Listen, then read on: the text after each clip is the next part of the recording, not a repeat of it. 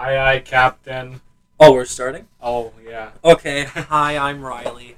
Oh, here with um Hunter. Hunter. Okay. So okay, we actually have a lot today. Look at that. That's a dense paragraph right there. It's a dense paragraph. So you want to start with news?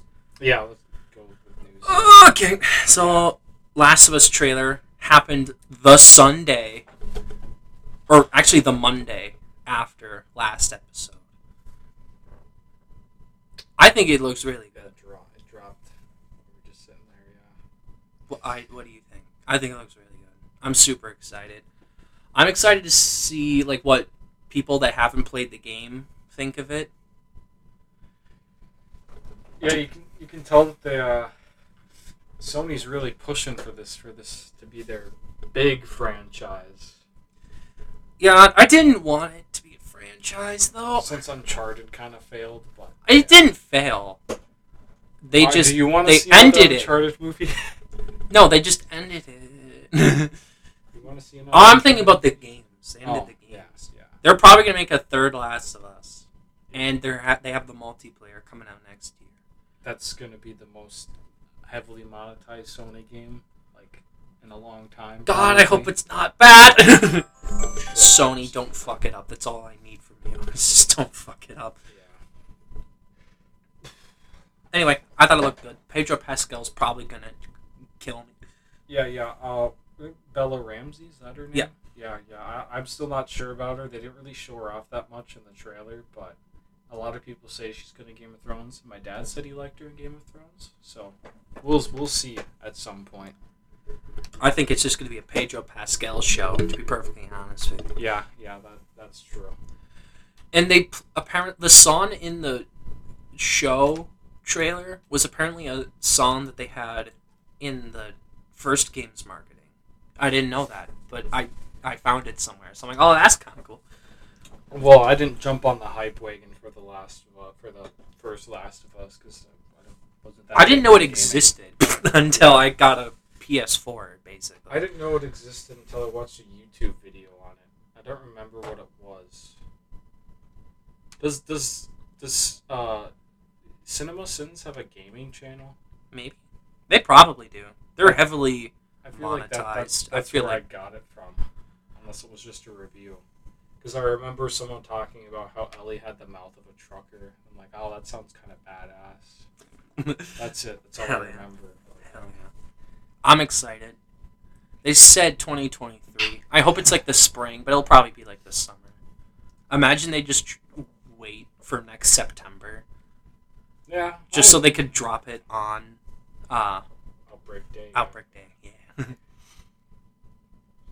yeah, but HBO has the week by week schedule, and I hate sitting through it because I don't have the patience. Especially like She-Hulk fans right now, waiting, uh, or She-Hulk fans with quotation marks around them, waiting for Daredevil to show up. Oh, I'm a fan of Daredevil and She-Hulk, not She-Hulk. Two different things. but also, um, I hope they have the same music from the game. Maybe like a little different, obviously. But like if they have like, oh my god, if they have the ending of the game in season one, I don't know if they're doing all of it in season one, or if they're waiting to do like a two-parter for the season. I couldn't tell you. But who's gonna play Nolan North's character? I'm, can they get Nolan North back, please? That'd be so. That'd be kind of cool. Because they're bringing back uh, Troy Baker and Ashley Johnson as separate characters, but they are characters and not just cameos, apparently. So I'm curious to see what they Yeah, do. Nolan North cameo. Oh my god! Yeah, Oh, where was? Oh, yeah, because Nolan North had a cameo in Uncharted, anyways. so- Uh-huh. Yippee! Okay, next up, Bones and All trailer. This came out like a couple days ago. I'm, I'm I'm kind of obsessed with this trailer. I'm not even gonna lie to you. I've seen it at least like ten times. Um, I'm interested in the tone. I wonder how it's gonna. Balance. Mm, yes, romance. cannibalism and romance. So. That that's that's it for me pretty much. I'm just interested in what Bro. exactly they're gonna do. Luca Guadagnino is like I'm not gonna say like a goat, but I think he's really good at balancing tone. I think. But again, some people hate Suspiria, which was his for it was his last film he did, which was a remake of the '70s movie. So I guess we'll see. But I, I heard this one is good, and it looks really good, at least from the cinematography and stuff. But that's all the trailers. But now we get to talk about Deadpool three, baby. Yeah. yeah. Dead. I- you. I like the announcement of it, I did like the announcement. Yeah. where he's just like, "You want to play Wolverine? Sure." And like that's it. yeah, Like okay. but and then the um, music played. But like it would just, it was just the regular song, but if you had the subtitles on, they changed it to Hugh instead of you. I will always love Hugh. Okay. but then they came out with a thing after where they're like it's not touching Logan, it's a separate thing. And I'm like, okay, thank God. that's that's the one thing I was worried about. At the post-credit scene of Deadpool 2, didn't he say, "If uh, don't ever hang up your claws Or something. or Yeah. something"? Yeah. If- when your boy Wade comes back to ask for your help, just help him immediately or something. I don't. It's been a while since I watched Deadpool 2. I think I only watched it like twice, but I saw it once in the theater and that was it. yeah. But I the the thing that's kind of unnerving is when when the official poster came out, it had the fucking Marvel Studios logo on it, and I'm like,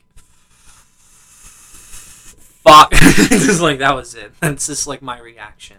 I got excited, and I saw the Marvel Studios logo. I'm like, oh god, they're gonna fuck this up somehow, aren't they? Oh my god. Wait, didn't uh didn't uh yeah wasn't the news broke the news broke out that Kevin Feige no no that comes with the Blade news yeah yeah Oh, I didn't even oh talk about the Blade news. Well, segue to that then. yeah yeah um so you know Blade lost its director two months Mhm. before it started shooting Yep. apparently Kevin Feige didn't like the script Shoots in two months.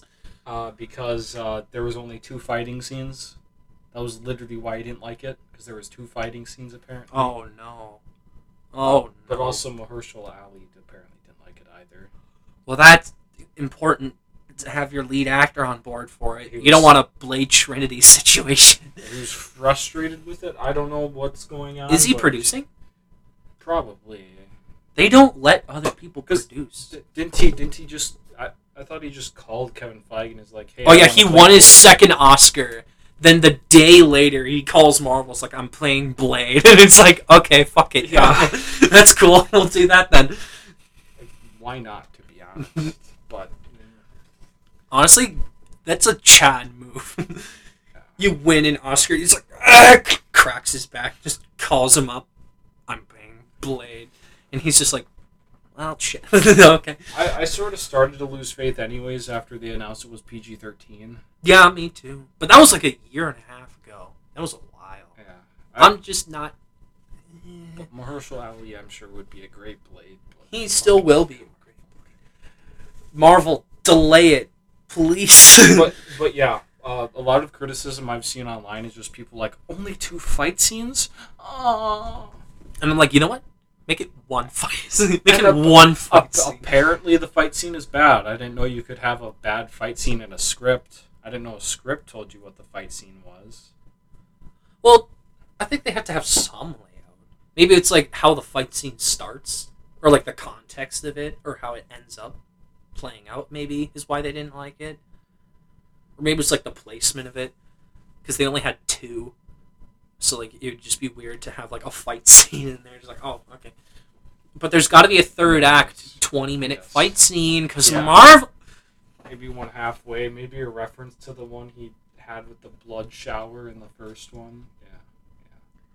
Man, make it R rated, please. They said it was going to be R rated when, like, it was announced or like around then. But then they're like, nope, actually, it's PG thirteen. We're going to keep it kiddified for all them folks out there. Eh, yeah. If, if this movie doesn't get delayed, it's fucked. Mm, yeah. See, this is where people are finally breaking from Marvel, and I'm I'm loving it. I'm I'm, I'm loving the chaos that Marvel's finally getting like some shit thrown at them, and they're like, ah, fuck, what do we do? Here's what you do, Yeah. Marvel: cancel half your projects. No one wants them. I don't want Echo. I'm sorry. Who gives a shit about Agatha? like, it actually got to the point where I saw I saw a meme. It was it was it was a joke, but it was a uh, character from She-Hulk getting her own show, and I actually fell for it for a second. I'm like, oh my god, this has to be a fucking joke. and then it was. You're like, oh my god.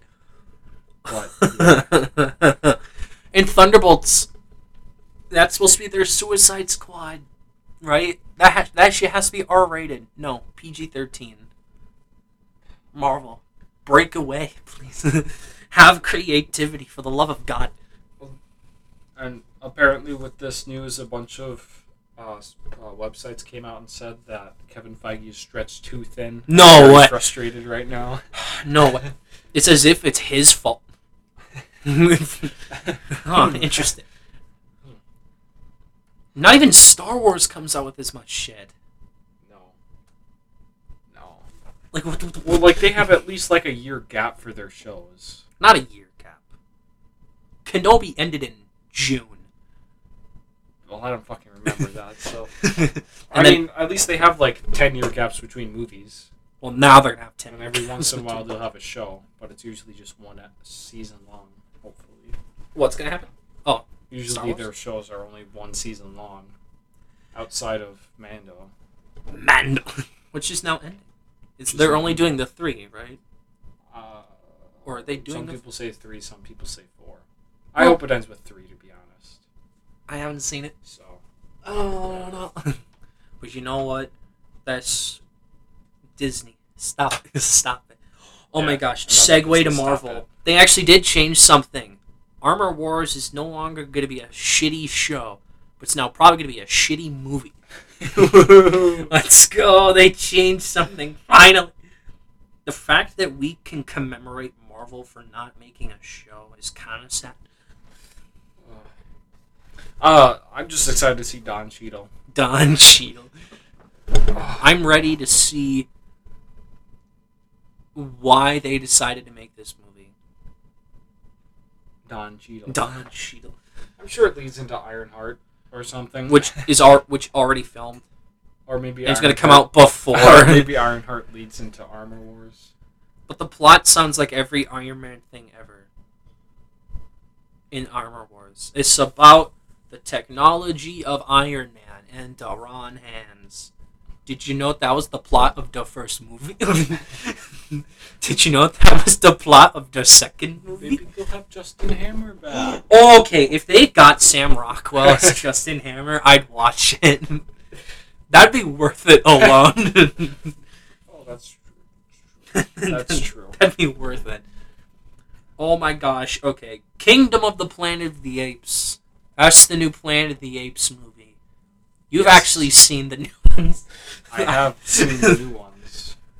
Uh, Planet of the Apes is good, but not as good as the other two. The other two are way out there, but I would not change anything from the first one. It's Oh, one of those Rise, you mean? Yeah, yeah, Rise. Yeah, yeah, yeah. I would not change. You anything said Planet of the Apes, so. I'm like the Tim Burton one. no, no, yeah, yeah, the Tim Burton one. I would not change anything from the Tim Burton Planet of the Apes. Have you even seen the one? No, I've seen the ending though. Oh, that's fun. Is it the same ending as the original? No, it's uh, it's uh, so Mark Wahlberg escapes from the Planet of the Apes, right? Okay. It's called Escape from the Planet of the Apes. This is one of them he worked on. I don't think it's the Planet of the Apes, but he go he finally arrives on Earth, only to find out, you know, he lands in Washington D.C.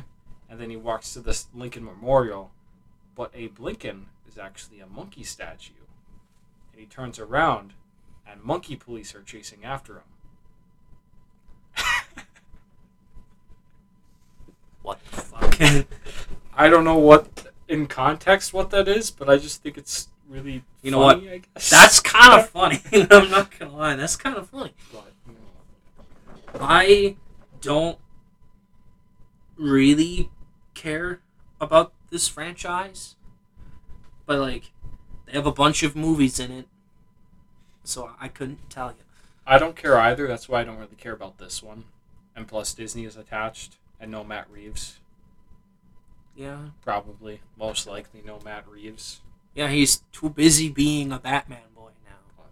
which is good. Isn't Caped Crusader the new animated show that was with him, Bruce Timm, and J.J. Abrams canceled? Yeah, I thought as much. yeah. but the Superman show is still around. Yeah. Yeah. Yeah. Adventures of Jimmy. No, it's My Adventures with yeah, Superman. Yeah, it's with Jimmy Olsen. Yeah. But not Superman. And it's animated. Which I mean, I'm fine with animated shit. But apparently, no, other I said anime. Oh, two Two different things. Oh. Uh, other streaming services are looking at the Cape Crusader, looking to pick it up. That's true. Yeah, I did hear that. Yeah, so And they should. Because that'd be really then it's just gonna be a huge fucking fuck you to Discovery. Like, But why- then Universal's gonna buy them in like two years. oh yeah, apparently. Warner Brothers just die. Warner Brothers, we're looking to sell. Die. they cut up chunks of their body and sell it off. like like what Marvel did way back. Yeah. They're just like, "Ah, you you get this. It's like they just take up some of the intestines. Here, you can have this. Lee can have Hulk.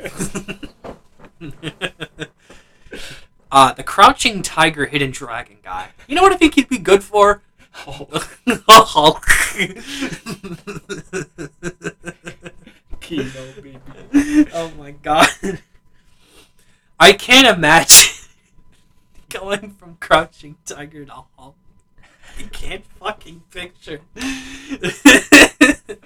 My brain actually fries itself don't every time I think about that. Hulk has a deep meaning behind it. yes, Jekyll and Hyde. It's been around since the twenties, at least. Oh, okay. Except he is cool That's and true. green. Green. Oh my gosh! You know what? You're gonna love this. You you posted this on your personal Instagram. Yeah, I did. Community, I did. baby. I did. Community movie. Six seasons in a movie. They're finally doing it. Yeah, yeah, yeah. Because he's been Dan Harmon's been going on record saying it's happening eventually, and every time news comes out, like it ends up going nowhere. But I guess it's actually happening. Yeah, they have the release date. They have where it's going to be streaming. All the cast members are involved now. They've been tweeting about it and shit. So it's Yeah. like happening now. which which is uh, I I don't know. I haven't seen the final season fully, Oh, sure. so I don't know how well the final season actually wrapped things up. But I'm just excited because they're finally doing the six seasons and a movie thing that they've been promising in the show. Oh, in the for a long show. time, yeah, Wow. six seasons. Is are they that meta? Yeah, they're oh my like god. Because one of the dudes, one of the main dudes, wants to be a filmmaker. So he like, it's like all he pictures it like it's a sitcom in his head, pretty much, which is pretty funny. It's like six seasons in a so I think the show's like in his head. and It's like filming and Oh, shit. wow. Like, but yeah. In my opinion, Community has one of the best episodes in TV. Period. Out of anything I've ever seen from TV, What? which has the uh, you know different dimension hopping. Yep. So Community. yeah. Weren't the Russo brothers originally from this? I thought they were. Yeah, they did. They directed some of the best episodes. Imagine going from Community and Good Marvel to the Gray Man. the Great Man. Well, they're just not. Maybe they're just good with. Yeah, their ego got to them. yeah, that's true. They're like, ah, one of the biggest movies of all time. Netflix, give us money.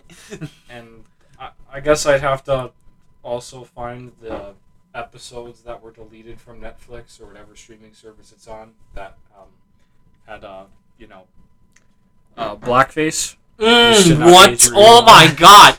Um, because there was a Dungeons and Dragons episode where Chevy Chase put on, I think he put on blackface for role playing, but that was the entire joke because he's a fucking racist piece of shit. They're just like, what the fuck? So I can't. I kind of want to see it, but I get why they were in hot water for that. Probably.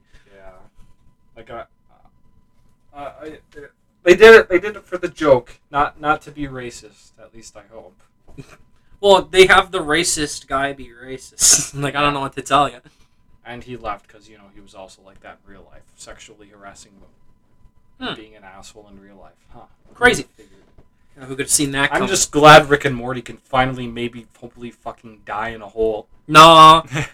What the creators said that they could now get to a point where they can make a season every year, and I'm so not ready for that.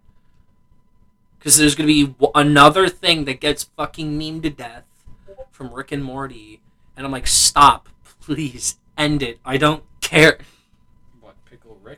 What pickle Rick? Mhm. Multiversus added Rick. Well, that game's been dead, so It's not dead. It's keep not dead yet. Damn it. I'm not even saying that because like I like it, but I I I enjoy it enough. Like I I don't really care. I know a lot of people are like, "What the fuck, Game of Thrones versus Looney Tune?" Like, th- some people are off put by that. I just think it's funny. Keep an eye out for the memes like Fortnite. Fortnite, let's go. But yeah, Fortnite is insane, and people are okay with that. Gears of War executes the Xenomorph as the Borderlands guy teams up with like 37 different Marvel characters and ends up battling all like 20 DC characters. And then you have Travis Scott versus Ariana Grande. Well, Traveling- Ariana Gra- Grande is in the sky fighting aliens. Yep. Mhm. As the event. And then you have fucking Aloy and Kratos fight Master Chief and Marcus Fenix. Because why the fuck not? You can't forget about the you can't forget about the One Direction reunion concert that's going on in the background. oh fuck yeah. Also there's fucking the marshmallow guy. The DJ. Oh, and also Star Wars. Just to throw that in there. Yeah, Hulk is driving a Tie Fighter. the Hulk holding a lightsaber goes Super Saiyan and executes fucking Black Adam. As Black also Stranger Things.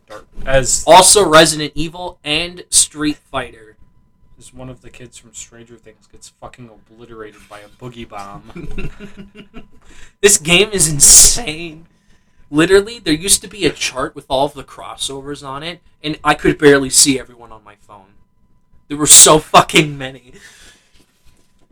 It Uh. look they they try to make it look like the Smash roster, so like everyone of the same like label or like the same series or whatever were like in a row, and Marvel had like two fucking rows because there was just so much Marvel in it.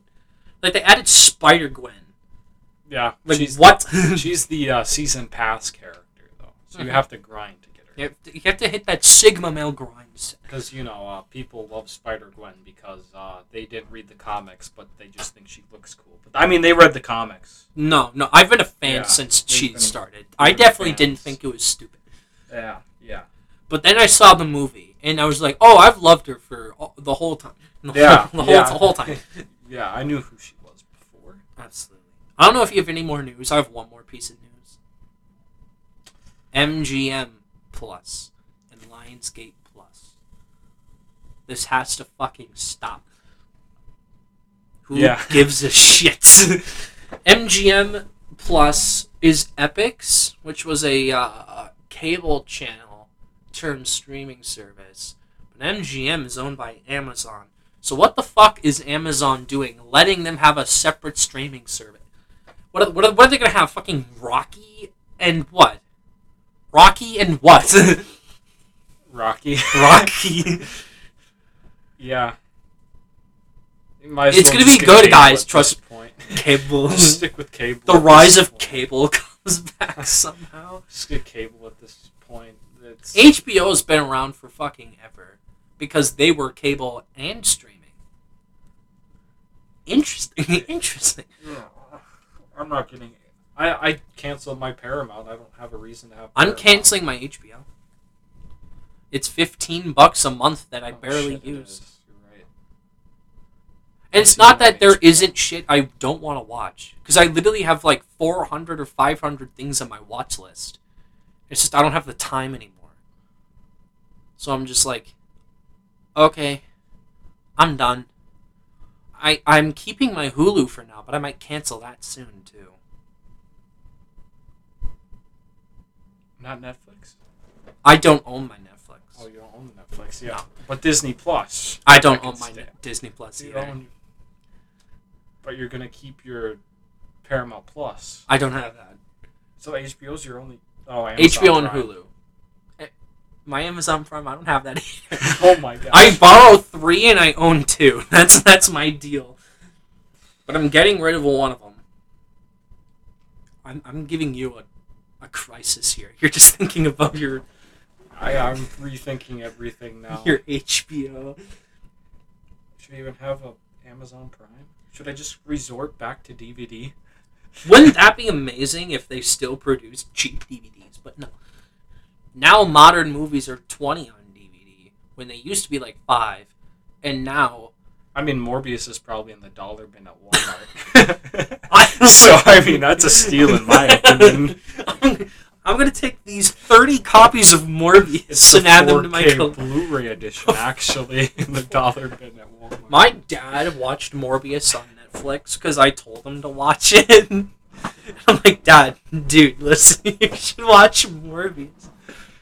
And like, that was when, like, I had this like epiphany about myself, and then literally moments later, the fucking Milo scene came in where he was dancing. so I went down. I went downstairs, and then just stood in front of the TV and watched it. like I couldn't fucking handle it, dude. That scene is so good. Whoever came up with that scene needs a raise. a more billion dollar raise. Jesus Christ. you see, anti-Morbor, it's always Morbin time. Always Morbin. I'm glad the Morbius memes died, but also a lot of them are really funny. So I'm kind of sad that they died. Also, No, they're they're still around. They Like, are? every Once in a while, people reference it in the form of like when I was playing Grounded earlier. You heard me. It's Grounded time. yeah. People Oh, reference it like that. It's Avatar in time, baby. Avatar in time. Oh my god. yeah, that, that's how a lot of people reference it. In I guess. Jesus Christ. It's Batmaning time. Batmaning. Oh my god. Okay. Souping time. So, okay. I have like two reviews that I would do myself, then the Oscars, and then the game shit. But this is the start of Spookoween. So, because of that, I have something at the end to kick it off. Oh, oh my god. Okay. He's okay. scaring me just thinking. Spooky. so, okay. You know what? Tell me. Should I review Don't Worry Darling first? Or should I review Blonde first? Dude, don't worry, darling, because you're gonna go on a longer rant about. Oh my god. I'm gonna go on a long rant about both. Oh my. Okay. Chime in at any point. Alright. So, I knew the twist going in. And I was hoping there'd be some context. Because the twist is really fucking stupid. Uh, so, before I reveal what it is, alright, it looks really good. Like, it looks really good. I, don't, I can't complain about, like, any of the cinematography.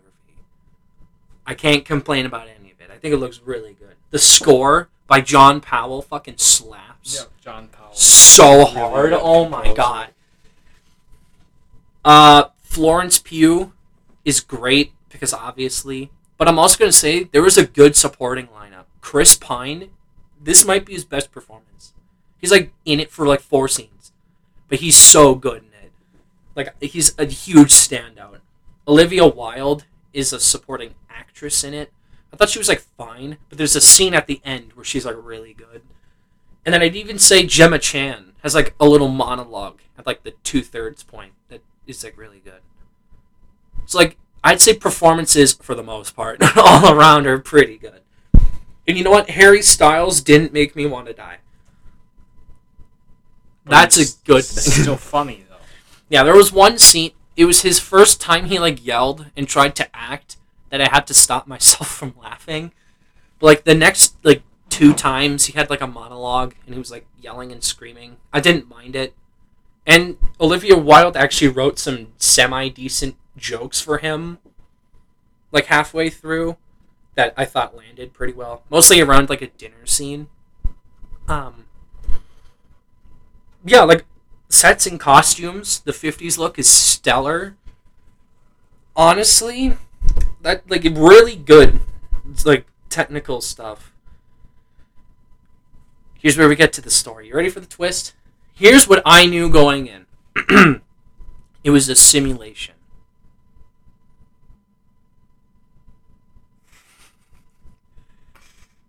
So, with that in mind, I'm like, you've got to be fucking kidding me. That's the dumbest shit I've ever heard. But I wanted some context, and you know what? That little thing called context came in clutch and helped me out here.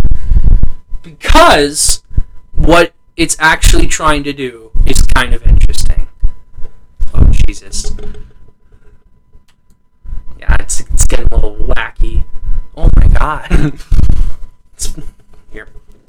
Maybe I gotta get in n- nice and snug with you just to try and make this work. Because it only ever happens when I'm doing it. And when I found out. Like, when I've been re listening to them. Also, yeah, I do listen to them back. Just to try and see if we're fixing anything. Yeah, we're just fucking with it right now. Oh my goodness. Yeah. Work. Okay. Look at that. slightly better. Okay, so as I was saying, here's the context. In the real world, okay, Chris Pine runs a small community where he believes that women serve men. So basically, a fucking incel, right? It's literally a community of incels who are like, you know what? the patriarchy has to have men on top, women subservient. And Harry Styles gets fucking red pilled and basically kidnaps his girlfriend, Florence Pugh, and puts her in the simulation. And I kind of like the idea that it's a bunch of incels because they would be the only people to do this. and they actually made him look like an incel. He had long, unkept, greasy hair, like a patchy beard. He looked like he hadn't showered in years. Like it was actually so funny how, how they made him look. But we don't learn this until the beginning of the third act. So there's not enough time to flesh it out. Like how the technology exists. Or how. Because there's people that help run it there's people in red jumpsuits that like take people away or like like you have to basically quote unquote reset people if they find out. And men can't stay for too long in the simulation. So they have to like leave. So that's like in the morning when the men leave and the women have to stay behind in the 50s setting how they did like back in the day where he had like the housewives come out, wave to them, give them fucking lunch boxes or whatever. Yeah. They use that as the excuse to leave the simulation. Why did they have to leave? They don't explain it. That's the so. Here's what I like. The concept itself is really interesting. Okay, it's like Harry Styles' last monologue is actually really fucking interesting. Okay. So his excuse is, all right, we love each other. You were working a fuck ton. In this world, I'm the one that's working. All right, you can stay here and live this perfect life. You never have to leave. I'm the one that has to not be around forever because she was a nurse, so she was never around. So he's like, now I'm the one that's not around, right? But he is an incel. So he does like the idea that she cooks and cleans for him. Right? Now, I don't like that part. But there's another scene with Olivia Wilde where Florence Pugh's like, oh my god, we're stuck here. Men have us trapped. And she's like, I knew the whole time. And Florence Pugh's like, what the hell are you talking about? She's like, but my kids get to live here because they died in the real world. So I can be in here and keep my kids. I'm like, oh shit, that's actually interesting. I wish they'd explore that more. But no. There's about 10 minutes left. So they have to have a fucking car chase and then end the movie. So the idea that different people go into this simulation for different reasons, and it's sort of like tackling the patriarchy fucking setup has been sadly around for a long time while also having different people there for different reasons. Like it's really interesting, but they never explore it. They never like go for it. And then they leave you on a cliffhanger. And then it just ends. And it really pissed me off. what are you thinking? Am I explaining this well? no, I I get I I I get it. It um also like yeah, if you're using that setting, why not explore that setting? 'Cause Instead it seems like how, how you described it, they just sort of are like, yeah, this is what it was like, but we're not going to explore any of it. I wish it was more like The Matrix. I had this epiphany when I was at work this morning. They should have had it like The Matrix. In The Matrix, he finds out he's in a simulation in the first act.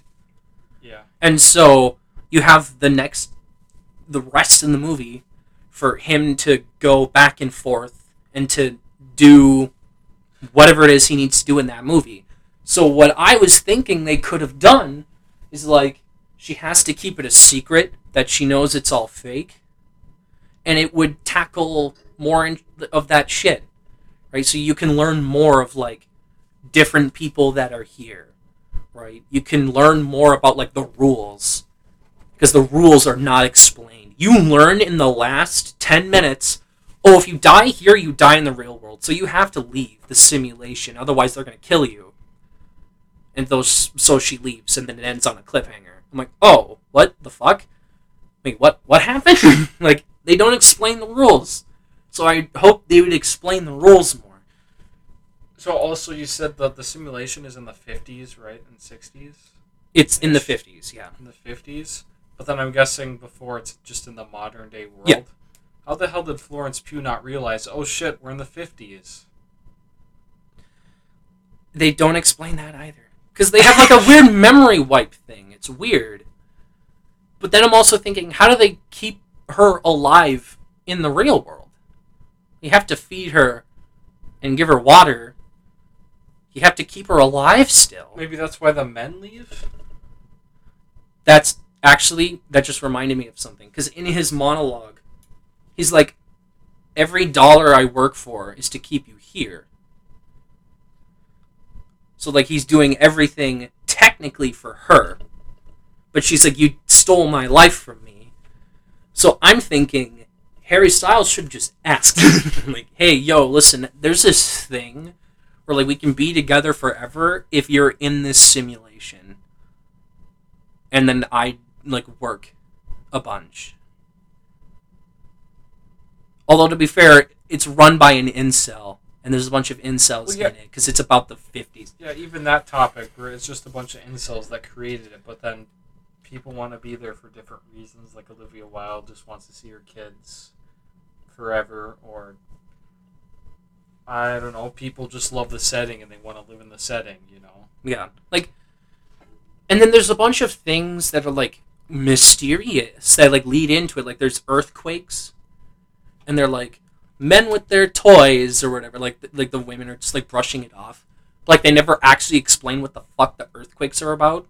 There's just earthquakes, or there's a plane crash, and Florence Pugh follows it and finds the headquarters. But you never find out who's in the plane crash or why the plane crashed or why only people that are realizing that it's a simulation see the plane crash. Like they never explain that either.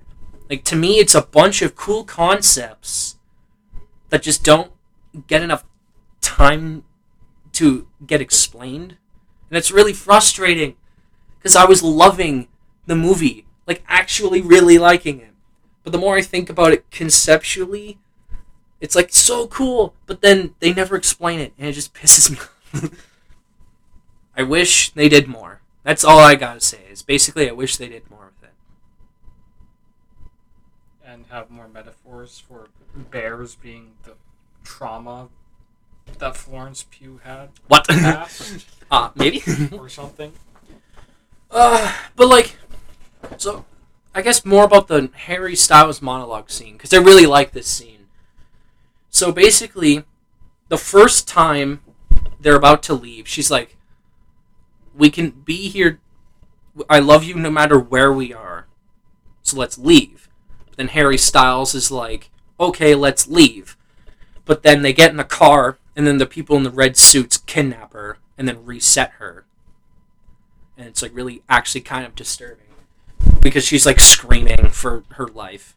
And then Harry Styles is just crying like a bitch in the car. Like, okay. it's like, uh oh. At least Chris Pine ain't a fucking pussy.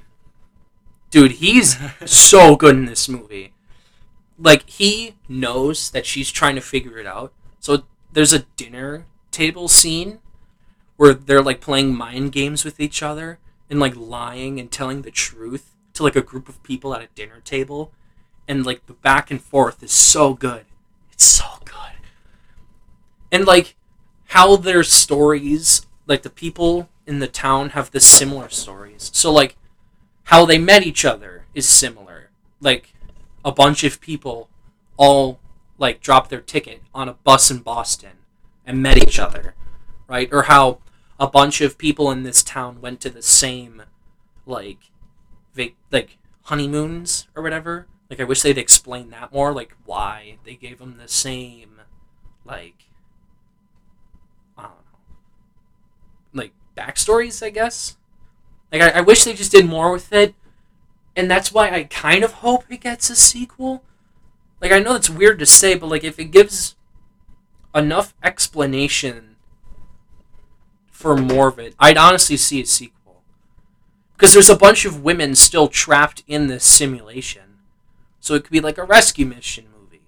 And then you get to learn more about it. But I don't know. That's just me spitballing here. I give it uh seven. I thought it was good. And I thought the twist was neat. And I like that it's a bunch of incels being incels. but I wish they did more with it. Seven out of ten. Now you ready for me to get pissed? Yeah. Here we go. Okay. Yeah. Blonde, baby. Oh my god. Okay. Tech. Okay. I don't really do this ever. I'm like, okay, if it has solid technical elements, but I fucking hate the movie, I'll still give it like a two or a three. But I'm like, nah, I'm gonna give it a one because I just fucking hate this movie. So one, the best score of the year, which is saying a lot, because Batman exists. but then, uh, okay, Ana de Armas tries like a lot, and like there are some good shots. It's solid technically, like in terms of the sets and costumes. But for me, it's the goddamn story. It's so fucking terrible. Like I actually hate it so goddamn much. They never ever show the bright side of Marilyn Monroe. For about three hours, they keep her crying and extremely traumatized. And it's a fucking miserable experience. It's so like I I had to like actively stop watching at a couple of points cuz it was just so fucking like I I couldn't watch anymore. It's not because it was like I, I was too disturbed. It was just like I was so done with just like listening to Ana de Armas fucking cry for like the 30th or 40th time in a row. right? And in the first 10 minutes, Marilyn Monroe is raped. Like, holy shit. Like, this movie actively fucking hates Marilyn Monroe. Like, I don't understand why the director made this movie. What, the fuck? okay. And, and, they have CGI fetuses. They have a lot of shots CGI fetuses. And a lot of them, there's a scene where one of them starts talking to her. And they basically make her like fucking psychotic at the end of the movie for literally zero godforsaken reason. They're like, you know what would be cool? If she had hallucinations and we just had her losing her mind. Like, why? Why would you fucking do that? And and instead of dis like getting like dissuading the rumors, they're like, nah. You know what? This shit actually happened, and we're gonna take it a step further too. So JFK fucking beat and rapes her. Like what the fuck? like actually, what the fuck? That's I I don't know what the fuck to tell you. And she gets pregnant with this baby. So the fucking like CIA or some shit kidnaps her and like removes the baby. There is two abortion scenes in this movie. And there is a shot from inside of her whatnot and it like opens up with like the tonsils and shit. Like oh my god and like why? you have anything to say? You look just shocked. this movie's fucking insane in like the worst way possible. And I don't know why they did it. Sounds like a biopic, to be honest. But biopics at least show happy moments. They never show a happy moment. Or if they do, it's immediately followed up with something traumatizing. And she's topless for literally zero, like, zero reason. She's topless for about, like, 10, 15 minutes of this movie. Someone counted. That, that, that, that, that's what I heard, was this movie was just pretty much sex. It's literally porn. it's literally porn. And, oh my god, there's so many fucking sex scenes in this movie. There's like a five minute long one with like Charlie Chaplin's son or something. And they're in like a thruple or whatever the fuck. And like they're jerking her off in a movie theater. What the fuck is going on? What the fuck's So going on? he just wanted to get off to Ana de Armas? Yes. So just make a porn with Ana de Armas. And claim it's going to uh, be her Oscar. Oscar. Maybe that's what actually was the whole movie is. An Oscar clip. For, for her, so he can see her topless. Mmm. Yes. Okay. But they're claiming this movie's feminist.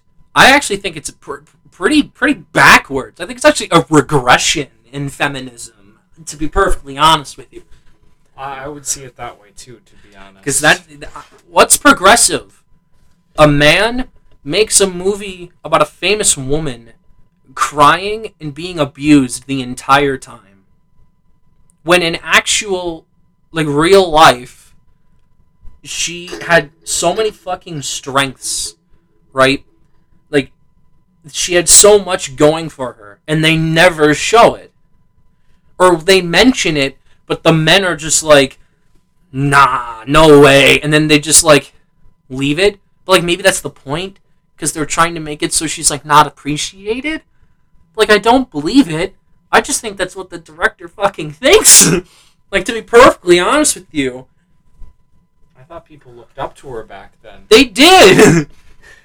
but there's like people behind the scenes where she's like crying or whatever. She's like, "Ah, she's mental. We can't put her in." Like, what? What are you talking about?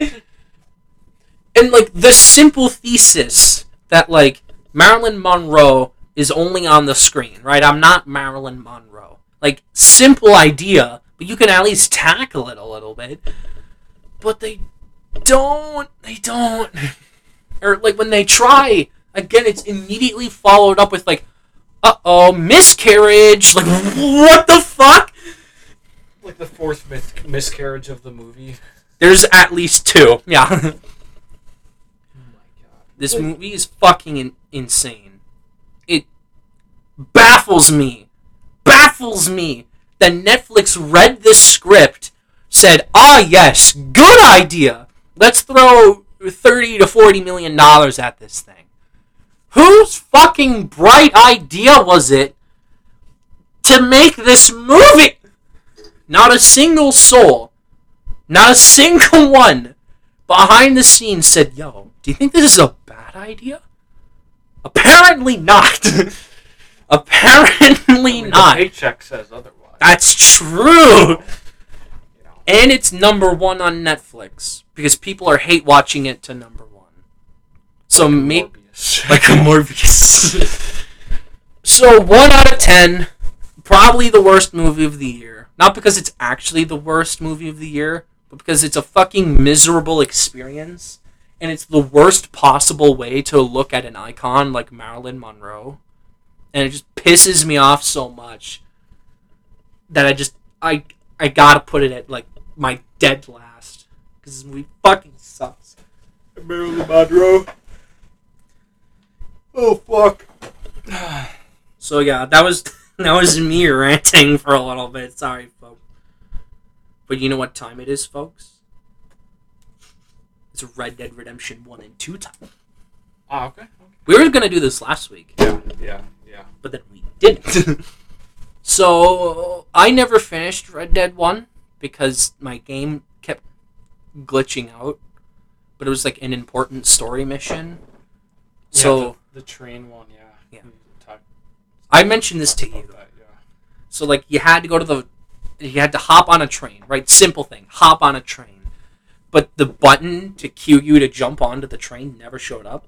So every time I tried to do it, it wouldn't work. So like I tried like 40 times. I had to keep reloading the mission. You go down a hill where the train's coming and you're riding on the horsey. I thought, oh, maybe I gotta get right at the front. Or maybe I gotta get right at the back. No. I just got screwed. I got a bad copy, I guess. But I know the ending. I know it. Yeah, the PlayStation 3 had a lot of issues. A lot of PlayStation 3 ports have a lot of issues. Uh, I know uh, Fallout 3 on the PlayStation 3 is notorious for like never working. Uh, but also, Red, I had a lot of issues with Red Dead 1. I had to restart twice because oh, the entire game? yeah. Oh my god. Well, one one was on the first playthrough. The other one was I was playing it again. But the first time, but it was happening because it just wouldn't load. Like the game would just sit in the loading screen forever. Like I only have that stuff in Bethesda games, but like at least Bethesda games, you can just exit out of the game and go back into it and it'll load. But then this just would not load. Like maybe I should have done that. Period. I don't know. I still have it. I could maybe try it again. But Yeah. I don't know. I I think one of these days I, I'll definitely go back to it. Oh, but I'm not ready to play a 60 hour game again. Oh, it's actually not No, 60 this hours. it's really short compared to It's like compared to the. it's not Red Dead 2. That's Yeah. 60 hours. That's actually my first 60 hour game, I think. that would have been my second. So it's not that I hadn't played games for more than 60 hours. I'm saying like me Yeah. completing a story that was 60 hours. I think this was my first. I think it was my second because Dragon Age Inquisition was fucking so long. like like okay, like Spider-Man, I probably put 100 hours in. The story's not even close to 100 hours, but I played that game for like 100 hours cuz I just fucking loved it so much. Or like uh I probably put at least like 50 into Minecraft despite me not liking it. I've probably done that. Or uh. I put a bunch into Fortnite when that was popular. I probably put 100 into that actually. But that's like in terms of story-based games, that was my first 60-hour game. And I think my second I was going to say FF7 remake, but I did the side quests, so that's why it was 60 hours. But yeah, okay. Yeah. That was my first. Anyway, first one kind of slaps. I think. you hasn't finished it. The first one is a fucking masterpiece, and the second one is nothing compared to the first one.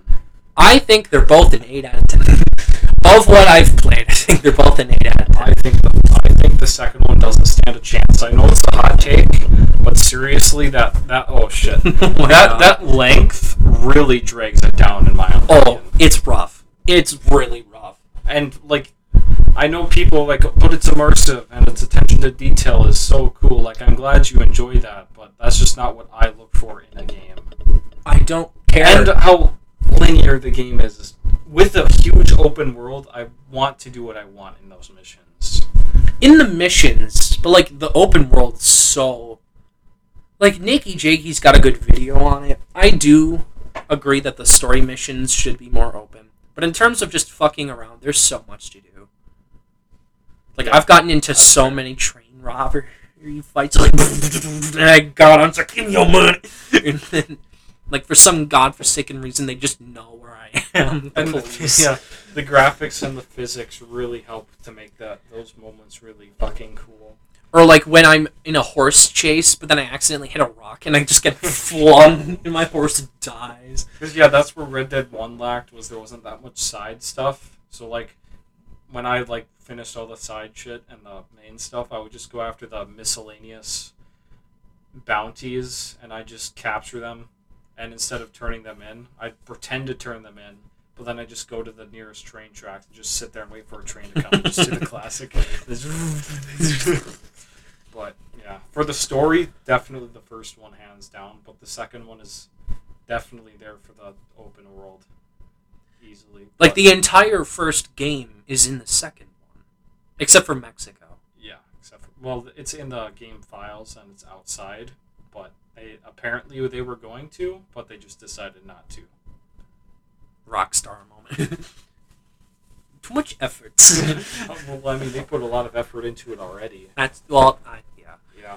So the first game I think is for me the main characters of these stories are so good. John Marston's a daddy who wants to save his family, and then he gets fucking executed for being a good guy because the good guys are actually the bad guys. Think about it. yeah, yeah. The Pinkertons. I mean, even even that, I, I think, uh, especially in the first one, I think Dutch is an amazing villain. He only appears until he only appears like the last half of the game. And they do mention him a lot, like act. Dutch. Yeah, and he's built up to be this force, but he's just a dude who's kind of crazy. yeah. So, I don't think it's the best Rockstar villain. Not gonna lie, I, I think I think Bully had the superior villain. Bully. I know that's kind of funny, but Isn't I- it just another bully? It's it's another it's a it's a kid who uh, uh manipulates people. Yeah, No way. yeah, bully moment. yeah. But I mean, for me, I I did play R- Red Dead Redemption Two for like a hundred hours. I did put that much time into it, and like I kind of regret it, but also I liked doing it. So like I guess I can't regret it that much. Maybe because like I got invested in the open world. I'm not gonna lie. I had fun in like when like the the nights and they had all the stars and shit. I'm just like riding or whatever, or just coming across KKK randomly, and then you just go like just fucking execute a bunch of them, and then you find them again. They're like, God damn it, this guy, and then just just shoot all of them down. Like there's way more to do in the second one. Like I tried to find aliens. I know they're in the game but I, I I never got to find them. and there's a time traveler too. oh yeah, and there's like a saga, like a side quest, where like there's like a ghost girl in like a swamp, and like if you keep going back there, you'll keep finding her, and like it shows a story. Like that's like the supernatural element is really cool, because like Western, like the people in the West, they had like folklore tales and shit. So it's Yeah. cool to like actually have it in a game, you know? Because like, oh, there was this thing in the sky, and then you go over there and there's like a UFO. Like what the fuck? or yeah, like Ghost Girl. There's zombies in one of them, right? Like oh my god. I think that's why people liked uh, Undead Nightmare a lot. I couldn't get past Undead Nightmare. I used all of my ammo right away, so I couldn't go anywhere. For me, Red Dead Two, I didn't explore the world at all. I just did the story because that's what I played the first one for. Sure. But to me, a good open world is um, a good open world rewards exploration. And sure, Red Dead Two has the moments where it's like, oh, that's cool, but it's like, why am I exploring? I think it has a. To be honest, I think it it does achieve that because like there are side missions were like yeah it's random, like if you don't finish like a like there's one mission in particular where it's like you as Arthur meet a fisherman in like the northeast of the map, and I did two of the three missions with this fisher guy, but then I finished the story and I fucking died.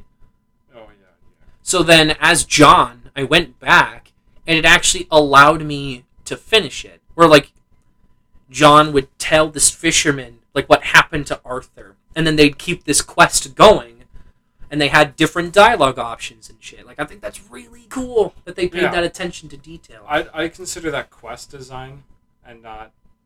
uh, Well, that's a part of the world open world, though. But it's like if I look at the most recent big open world game that everyone fucking loves, but that's played at least is Elden Ring. Like I couldn't get past the the first main boss, right?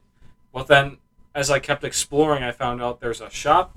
There's a, a bandit shopkeeper who literally has an item that locks the boss in place so you can get a couple hits in. And it's like I would have never found that if I actually went to go explore.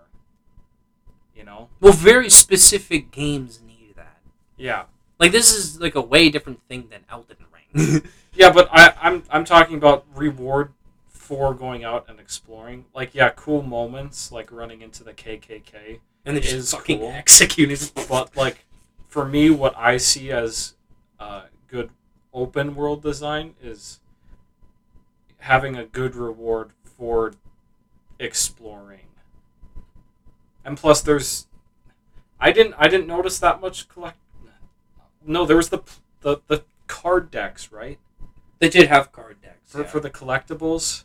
I thought that was really because like the world is so massive, you don't need to have fifty thousand collectibles, which is a problem with Breath of the Wild. You know, you don't need to have, which I'm I'm glad Red Dead Two didn't have all the But shit I- you had. like but- they do allow you to explore because it's like you gotta because you can you gotta f- have certain like animal pelts to Yeah. like sell off for an amount of money but you wouldn't know really where to go so you just go exploring like oh fuck there's that animal so like you gotta go kill it you know the, the like, and it's not exactly clear on where they are. That's Yeah, that's it's what- that's gives like- you like a general region, but you still have to look around, which I think is good design wise too.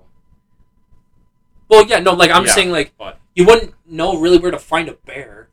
Yeah, you just go north and you're like fuck where's the yeah, bear? Yeah, that, I that that's or like you you you can kind of assume where the gators are to be Yeah. fair. like you can kind of assume that but like you're like oh fuck i gotta kill this kind of bird. Where the hell am i gonna find this kind of bird?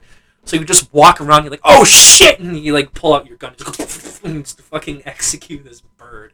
Yeah, like the the filling of the open world is good because it's not like exact pinpoint uh, of exactly. unlike horizon where every single fucking animal has Yeah. a different region and each animal has like 30 regions and there's like 30 animals so there's like a billion fucking waypoints on the map Yeah, there's just like you don't need fifty thousand things on the map and just make it a cluster filled shit stain.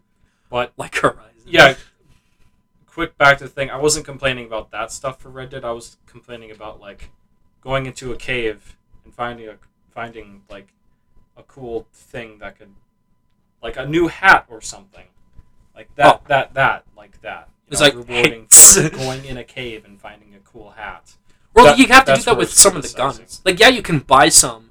But, like, there are quests to find them, or Yeah. you can like. There's I, like I did get a gun for that for doing that once. yeah, there's like miners that, that, like- but- that there- there's like a mine area that I remember in particular that I went down and there was like a gun at the end of it. I'm like, oh shit, I'm never gonna use this, but it was cool. Yeah. Like they do have that kind of stuff. and the, I to, I'm totally down for that if they keep if they keep that for GTA 6 in a larger city. Apparently, the one of the protagonists is going to have a New Yorker accent, which is going to be funny. I guess. New York, But- New York it's just the main problem with it is how awful the level design is.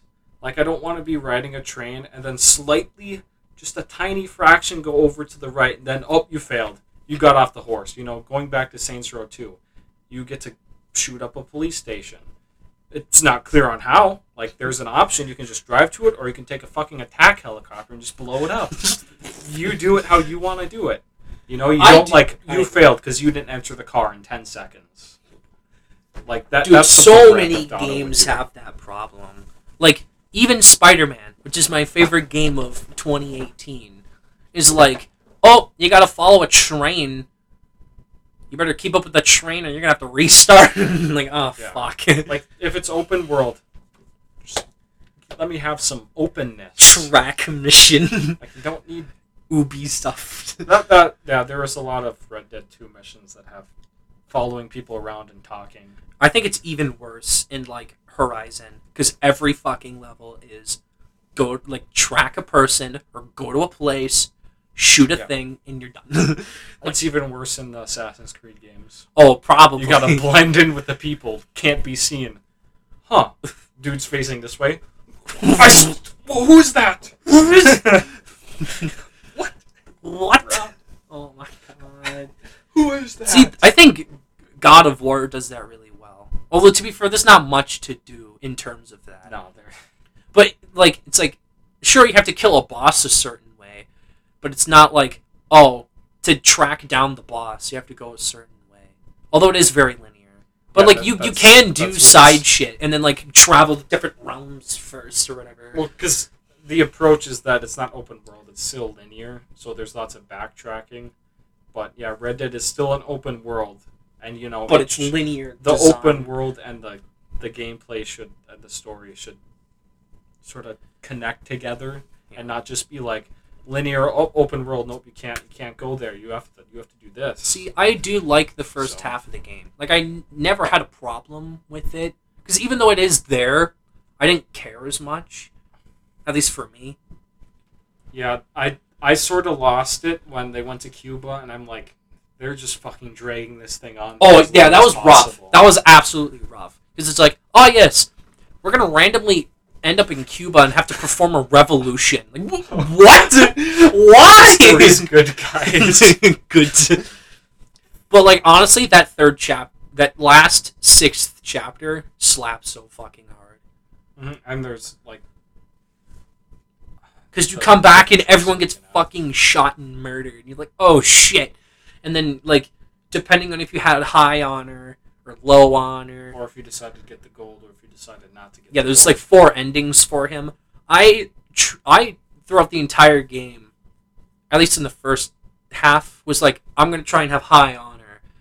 And then I gave up because I didn't care. But then I was like, okay, I'm approaching the ending, so I'm going to do some good deeds so I can get the good ending. so I literally, I was like a, a little bit past the middle part. I'm like, all right, good to go, good Yeah. to go.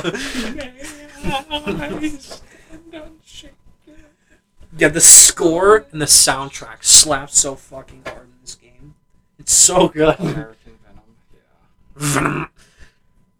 Yeah. May I stand unshaken? Slaps, dude. Oh my god. The house building sound. Although that epilogue is awful. Oh, the the epilogue is what we just said, but worse. Because it's like, oh, you have to go to a certain place to do a certain thing, or you Kill fail. some guys who ambush you because they're cannibals. But Huh?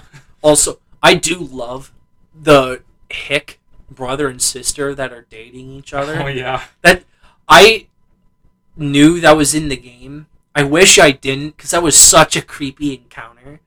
and I went back and fucking murdered him. But like, yeah, if you bring the sister back to the mom's gravesite, Yeah. she says something like that's so cool. but all of the levels are go to a place, do a thing, goes wrong, shoot shit, shoot. But yeah, yeah, again, the attention to detail, like the fact that Arthur Morgan got tuberculosis because he punched someone, I would have never have guessed that. I wouldn't have either. No. Like I, when I he got tuberculosis, I'm like, wait, I actually looked it up, and you know, it's like, oh, because he punched the guy, that's why he got tuberculosis. I'm like, oh shit, damn, that's kind of epic. that's kind of epic, bro. But if it had the narrative of Red Dead One, I think it would have been a better competitor against God of War than what it actually was oh, you mean at mean the time. But oh at the Game Awards? yeah, at the Game Yeah. Awards. I kind of want to talk about that year because that was a nutty year. We, we could do that later oh, with the Oscar segment. But Not yeah, as, not as big as 2012, but yeah, yeah. Black Ops 2, and oh, I can actually look up this year. You can keep going with Red Dead One and Two. We've mostly been talking about Red Dead Two actually, but yeah, the ending of Red Dead One.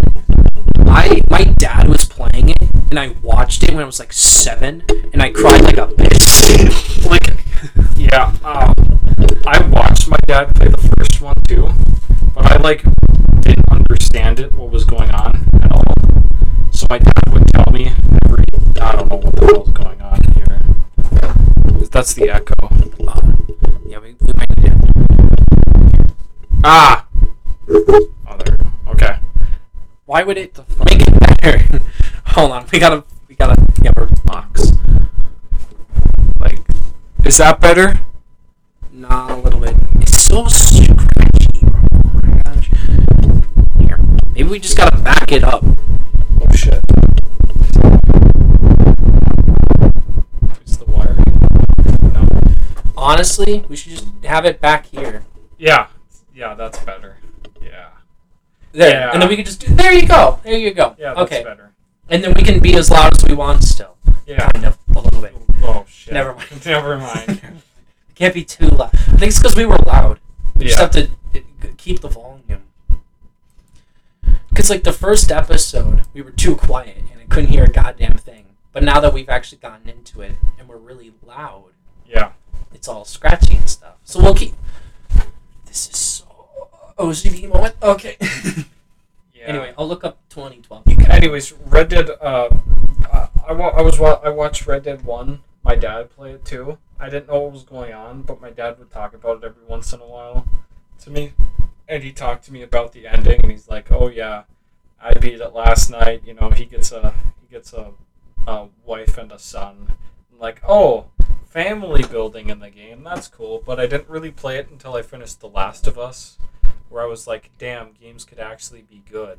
Crazy. I didn't know that, and I I actually taught. I remember I, I um I told him, hey, do you think I'm old enough to play uh, Red Dead yet? And uh, it was at a pizza ranch. I remember. I remember. He's like, Sh- yeah, I mean, uh, other games you've played, it's probably nothing. And yeah, but one thing I do remember watching from him play was there's this scene where he, uh, John and the marshal of Armadillo are investigating like cannibals or whatever, Okay. and you open up the barn and there's just a bunch of dead hanging bodies, and I had to scream and you know just disappear because my dad's like, oh, it's too inappropriate. It wasn't that bad when I went back when I went back to playing it, but um, Maybe we just aim it down more. Like aim this down. And then put no keep it up here. Oh shit. no, we're just fucking this stuff right now. Oh my god. Yeah, this is awful. This is actually awful. I just love that it just went doesn't die. Hey, look. Oh, fuck me. I swear hold on. Let's just listen to it. Try that. Okay. It might remove some of the echo. Yeah, we're gonna we're gonna try this maybe. Ah, hey, it it doesn't look that bad. Look. At- One spot. Okay. So So I think it worked. I think we figured it out. Yeah, I think we figured it out too. Oh my goodness. We do have to talk a little bit though because Yeah. now. Yeah. All right. So, okay. I looked up you said 2012, right? That's the year one. Yeah. Yeah, that was- Yeah. Walking Dead was number 1 that year. Yeah. We'll get to that later because I oh I hit that Sigma male grind. Number two that year was Journey, which I also played. It's literally two hours, has zero story, and then it made me cry like a bitch at the end. I don't know what the fuck. It's he a lost his cape. No. god damn it. what would actually happen? I don't know. Come like, no, what happens is like he has a vision, and then he's sent back to the beginning, and the whole point is that your journey ends and another begins. It's like life. Oh, damn! That's kind of anticlimactic. Stupid indie games. Stupid Why can't they be like Ubisoft and make cinematic masterpieces? Yo, speaking of which, Assassin's Creed 3 won 25 Game of the Year awards that year. Damn, I didn't like Assassin's Creed 3 that much. Far Cry 3 was number 3. Then 4 is Dishonored. 5 is Mass Effect 3. 6 is Borderlands 2. 7 Assassin's Creed 3. 8 Halo 4. What the fuck? And then 9 XCOM. And then there's a significant drop after that. But yeah, Call of Duty Black Ops 2 is like number 12. Even though that'd be my personal game of the year, but but still, it's a goaded year. it was yeah, really goaded. What's another? We you uh, yeah, the year of Red Dead. Yeah, let's look at that. Let's see here. Yeah, Red Dead was number one by. Oh shit! Not even close. No, Walking actually- Dead is nothing. oh yeah, it had more than Walking Dead, but its number two was only nine away from like tying it, which is Mass Effect Two, which makes a lot of sense. Because that uh, I Yeah. hear is great. I still haven't finished the first one. I'll get to them eventually. but then, literally, the biggest fucking drop off you've ever seen from number two at 102 Game of the Year votes to number three with 21. like, oof. What's the third one then? oh, Super Mario Galaxy 2, Oh, which I hear is Yeah. actually a masterpiece, but Yeah. people just don't like them, I guess. well, yeah, because people always debate: is the first one better than the second one, or is the second one better than the first one? And then the third one, no, the fourth one is he- Heavy Rain with 13, so another drop off. And the number five is God of War 3 with another drop off into single digits. So it was literally just the top two that people are like, no, this game good, no, this game good, no, this game good. But honestly, yeah, let's look at the Red Dead 2 year. We'll get, to, you know, you can load up the Game Awards because I'll just bring this up now. God of War had 264, which is a lot. And Red Dead 2 had 178.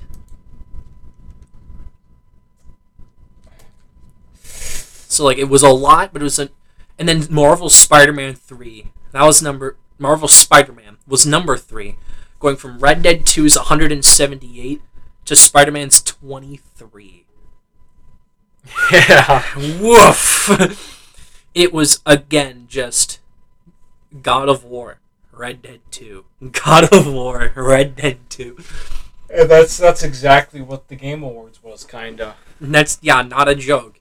So I remember that night vividly because I this was the first time I watched it because you said you watched it before and you said it was cringy as fuck. Yeah, it was cringy as shit. What what year was before? 2017. yeah, it was the the Breath of the Wild one. Oh yeah, yeah, yeah. With yeah, they came out on oh yeah, yeah. I remember. So like when it started, I didn't have a person that I wanted to win. I was sort of just like, oh, okay. Red Dead 2 is winning, I guess.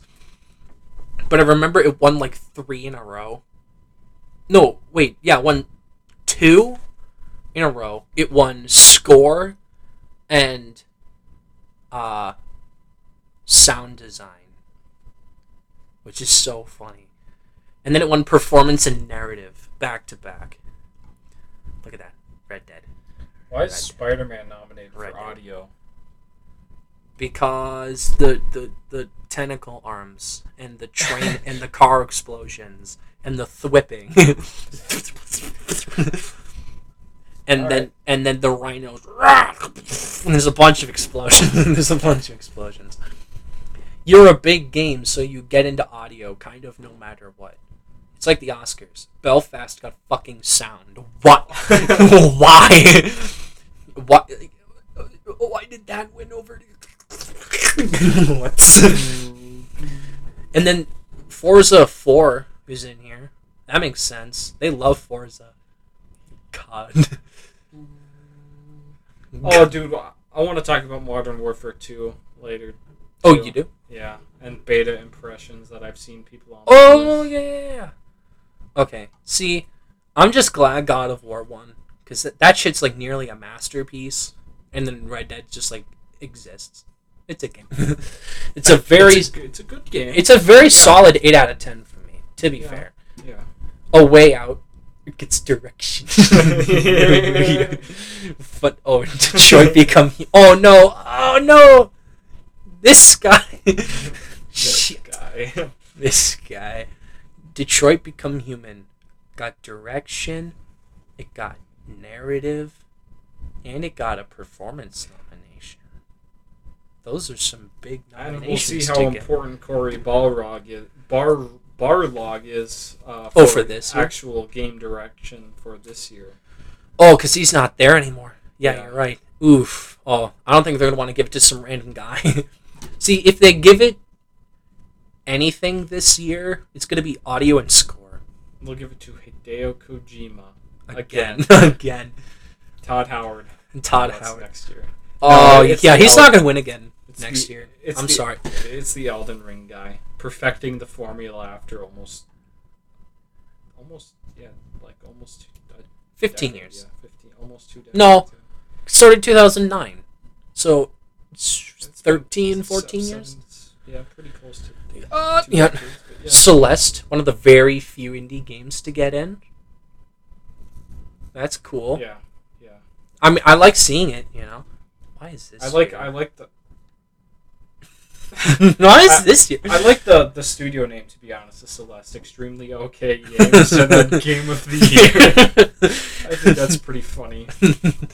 You know what? They have some sense of humor. we can enjoy that. Fortnite. Fortnite battle royale. That's when it was popular. Yeah. that it was when it was, but it was already dying out. Yeah. Well, I I lost interest. I think people were still very interested in it. Why didn't God of War get narrative? The fuck? because I? Although to be fair, Arthur Morgan's character is so. Like if he wasn't the protagonist, I wouldn't like the game. what you don't want John Marston to be the protagonist? No, because he was already the protagonist. he gets to be the brother character in this one. Wait, why does this one have six? Why did they just randomly have six? stand shake. Although Yeah. this is a good pick. I personally would have liked these two, but I'm not complaining with Red Dead winning score. And I think people are even like, oh my god, Celeste is amazing. Or, oh yeah, Octopath Traveler is amazing. Like, this is a goaded category, to be perfectly honest. Yeah, you. well, at least they didn't give it to a stupid anime game. Whoa, wait a minute. Joe Hisaishi did Ni no Kuni too? Oh my goodness. Joe Hisaishi. Oh, why didn't why didn't Yuri Lowenthal win for Spider Man? What the fuck? Because Jelly Bean. Jelly Bean. Jelly Bean. He's doing a game with Troy Baker and nobody knows what it is. Oh, Roger Clark. Yeah. He worked for five years on this game. Good job. Maybe it's GTA 6. That'd be funny. That'd be kind of epic. Yo, Celeste Arthur wins Morgan. awards. I'm Arthur Morgan. That's not how he sounds. I'm at the morgue. He just sounds like he's a cigarette addict. I'm at I'm at the morgue. Dead cells beats. Dude, it's so sad. The only thing I know Dead Cells for is the IGN review where the dude literally copied word for word a YouTuber's review. Actually, Actually. Oh my God. yeah. that's funny. That's the only thing I remember from Dead Cells. I have it downloaded from Xbox Game Pass. I should try Yeah. it. I should try it. Action adventure game, God of War, goaded pick. Even though it's linear as fuck. there are more open world E games. God of War wins. This was know. actually the second year in a row the game of the year winner won action adventure director and narrative director and game of the year. Zelda won that exact same package the year before. So you think uh, they're just biased towards action adventure games? That's what I was thinking because the the next year, literally the only thing Sekiro won was action adventure, and then one game of the year. It won literally the only those two things, and then because they loved it, The Last of Us Two won action adventure, but they gave it literally everything, and then it won game of the year. So that was when I started making my formula you know, where was like, okay, okay, you gotta win action adventure to win game of the? And then Metroid Dread, which only had two nominations, one action adventure over literally everything else that year. And then here's Metroid Dread, just like, "Hi- hello, how do you say to me? Aw. oh, look at look at look look at look look at the original game, which is based off of. Dies. I don't know why Guardians was nominated for score that year. because it had licensed music. That's true. See, score and music. There you go. There you go. The music was great. The score, I don't remember a goddamn thing about it. Uh, poor Insomniac. Honestly, they get cucked so much. This is and uh, Obsidian is Xbox's Insomniac. They'll just keep getting cucked no matter what. As long as Neil Cuckman is in the Game Awards, they'll just keep cucking them. Cuck. These are my awards, damn Remember. I remember this year very well because it was last year. But it was like, yo, I hope Arcane gets in. They deserve the love. And then they got a lot of love.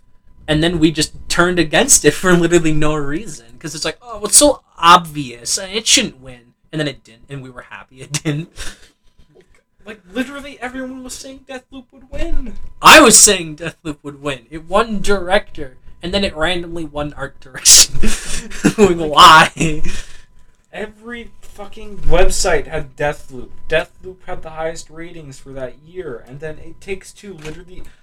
I just think the goal is to make it unpredictable.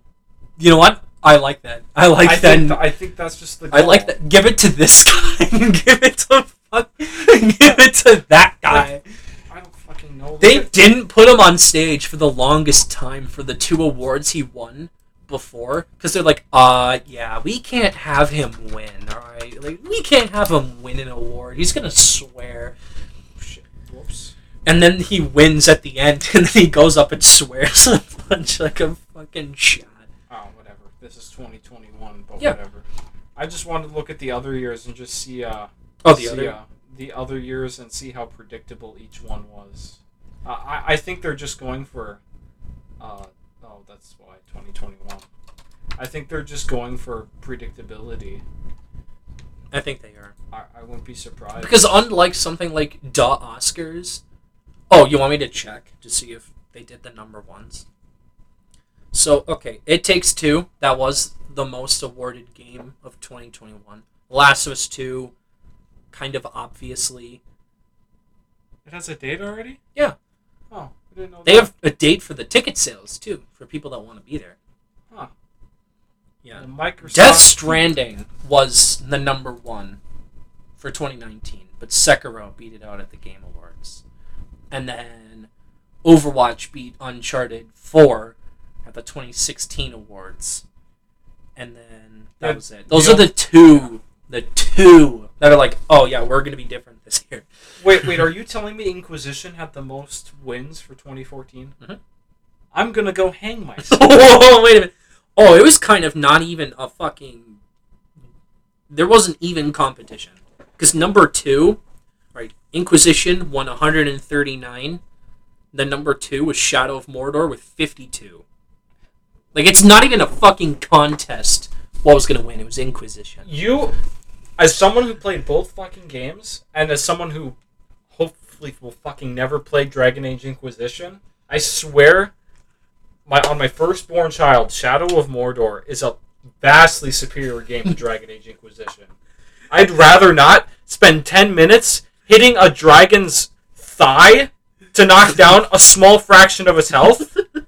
I'd just rather be running around and killing orcs. Epic. That, that's what I'd rather do. I don't want to fucking run around, pick up flowers for no fucking reason. nice. That's what I want to do. I, I, I don't know guess where- I love it when MacGuffins are introduced last second. I don't fucking get this. Ah, yes, I Hold on. love the villain. So okay, okay. I am evil because I am evil. good game. Fight me. All right, so hold on. What I don't get is like thi- you look at this year, and it's like wow, 139, and number two is 52, and number three had 30, and it just kept decreasing. Right there doesn't seem to be a lot of like like sure there is quite a few places that are giving away awards, but then you look at Last of Us, and it's like yeah, Last of Us won 321, but then Ghost of Tsushima still won 70 and Hades still won 70. And I'm like, where are all these people coming from? That combined is more than the entirety of years like Dragon Age Inquisition or It Takes Two. Because that only won 84 Game of the Year awards.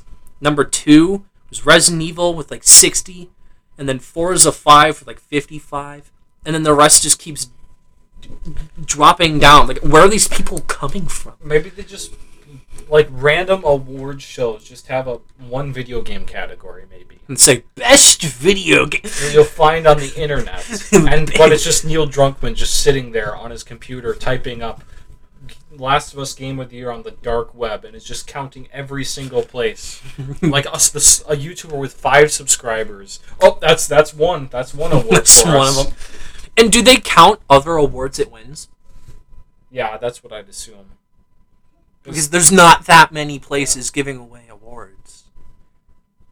There can't be that many fucking websites. Hitman 3 won 1.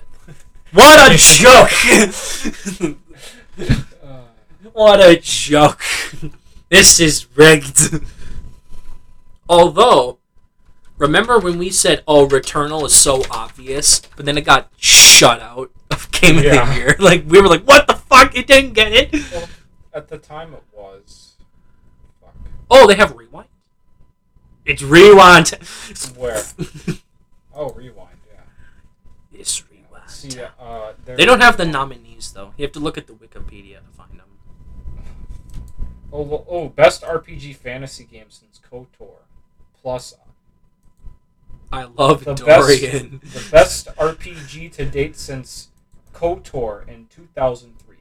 This man has not played a lot of RPGs. this man has had zero sex. I heard good things about Mass Effect. So he's never played Mass Effect. this is my second RPG right behind Skyrim. This is the second, second best, best, RPG. I've played two RPGs in my lifetime Knights of the Old Republic 1 and Dragon Age Inquisition. I will say this is the best RPG since Knights of the Old Republic. See what No meatheads you way. deal with, guys? the deranged you deal with the. Although I love this website because it goes all the way back to 2003. That's kind of nutty. May I stay alone, shaken? After So- finishing this game for three years, I finally finished it. It should not take you three years to finish an RPG, It Unless you takes take me breaks. three years. unless you take breaks. because I take year long breaks. I literally got about an hour into Skyrim and gave up because I can't fucking deal with R- RPGs. I can't do it. I can't. That's like it's not a bad genre, and every time a new one comes out, I'm like, oh, that looks good, and then I try and play it. I'm like, I just wasted my money because this is just not a genre I like. Open world. There was a better image here. The Right man Just one sec. stand on shit. That's awful. I can't use that as an example. Does it look good? Well, yeah. I mean, the lighting helps a lot. But what I wanted to point out was Isn't the new on. one? that's a pretty decent image, I guess. This man says the to start the scenery and attention to detail was beautiful. Um, let's point. oh, fuck, I'm trying to find it. It's everything is so clustered. Like, okay, that image that I first had was really good, but everything's so clustered you can't fucking move around. So the the game itself isn't an open world; it's just linear because you can't can't go anywhere. I want to climb over this mountain. I don't want to take the path that goes all the way around and I have to fight three dragons that take three hours to kill. I would like to go over the mountain. No, you cannot, because you cannot jump over this small rock. Open world. Oh no, it's still happening. God damn it! It's not as bad as before. That's true. Played four hours, and my impre- impression it's a geeky version of The Witcher 3. It takes itself seriously. What the fuck? this Serious. serious. serious. I did not know it was serious. I didn't. I thought it was funny. Funny. Okay. I like how game of the year it comes up Dragon Age. There's no other answer. There's no other answer. this is the key. Sorry, I just gotta, I just gotta read more Google reviews. I want to keep going. The soundtrack is the bomb, and listen to it on a daily. Oh, this is how you know it's fake. Laughing emoji. I've played all the uh, uh, uh, uh, truly brilliant. Can you Truly brilliant. in depth? Do you honestly th- Oh, brush program and get you bad talent or just ruined it? I'm not reading that. A good game, but my least favorite of the trilogy. Based. If you like Witcher, I think you will enjoy this one too. Have you played The Witcher? Have you played the underrated underrated indie gem, The Witcherino 3? Which. The Alright, we gotta Hunt- stop. We gotta Will keep going. Hunt, starring Gerald Geraldo of Riviera. Geraldo. Jesus fucking Christ. Uh, Give it to me, daddy. okay. Geraldo of River Riviera. The, the Witcher. The The, Witcher- Witcherino 3. Wild Hunt. I'm just gonna leave it that there for now. The Witcherino 3. Okay, we gotta keep going. We've, we've wasted too much time. Anyway, Red Dead 1 and 2. Because we were there before. Remember, we were there before. I give them each an 8 of what I played. The Witcher. The Witcherino 3. No. I give it a. If you like The Witcherino 3, you will like Super Mario 60. 64. the original. If you like The Witcherino But 3, on the DS. if you like The Witcherino 3, you will like Celeste. Like The Witcherino 3, you will like Overwatch 2. I love Ori, but I hate most other 2D platformers. What should I do? The Witcherino 3 is my recommendation. Anyway, we gotta keep going. Oh. God damn it. it's it's not touching. Think. No, it's not touching. It's just being fucking. I think we're just screwed either Yeah, way. I- I think We might just. have to keep Jesus mic. Christ! Maybe that's good. Is that good? Holy shit, it's working. It's work. Work. All right. Next up, I want to talk about my Sigma Male grind set moment. Okay. So starting last Sunday, I hadn't finished The Walking Dead season one, the Telltale game, and by yesterday at like eleven o'clock, I had just finished season three. So I played like twenty plus hours of this series in a week, which doesn't sound like a lot, but I also have work and I spend like 10 hours a week doing like therapy group stuff, so it's a lot for me. all right, so Yeah. I'm going to say I give them all a 7. Damn, you like Telltale games. I give them all a seven. For me, the characters are the best in the first one. I still remember most of the names. I barely remember anyone from the other two. Even the second game, I'm like, who the fuck is that? who are you? Except for Kenny and Clementine. Ken- I'm just interested in the choices you made. So, okay, Let's start with the first one. the first one. Yeah, go in order. So, Like the big ones, like who you decided to kill, who you decided to go off with. oh, I have to look this up. No, you don't. Just the big ones you remember. And if you don't, I'll just ask you. All of them. Like the first one, like right away, I'd say the biggest one is the the redditor or the hot lady. I saved the the reporter. Yeah. And then I was shocked that she got executed by Lily. Well, you see, that's the that's their But way was- of that's their way of uh, uh, making sure your choices don't matter. That's how Telltale works. How so? They they make you make a choice, and then somehow some plot for plot reasons they make your choice not matter Just by later. removing it or it's in, s- for s- Apparently. Doug also dies in that scene, but Yeah, like he yeah. tries to protect uh someone instead of just like mouthing off and getting shot. Yeah. So they changed it a tiny bit. But see, I think why people thought it was so revolutionary at the time is because it was one of the first, right? Like, of course, there were choice based games. Like, RPGs have been around forever. But, like, more non gameplay focused linear Yeah, it story was- games. It was was, more- like revolutionary in that specific department. It was a point and click game with choices. Yeah. I'd and say. people really because like Bard's Tale in like the fucking nineties had that kind of. I have Bard's Tale trilogy. I should play that. Yeah, yeah. I should. I should play that. Anyway. Ooh, Oh my god, this is actually fucking nuts. I don't. Isn't this? It can't be this. Oh well, now it's touching. Is it the grommet mug? Is it absorbing the sound? Grommet. uh, we're trying anything for this to work. But yeah, season one I think has the best characters. It also has the most emotional moments. I cried when Lee died, but like I knew the twist, yeah. but I still cried because his performance and the writing is so good.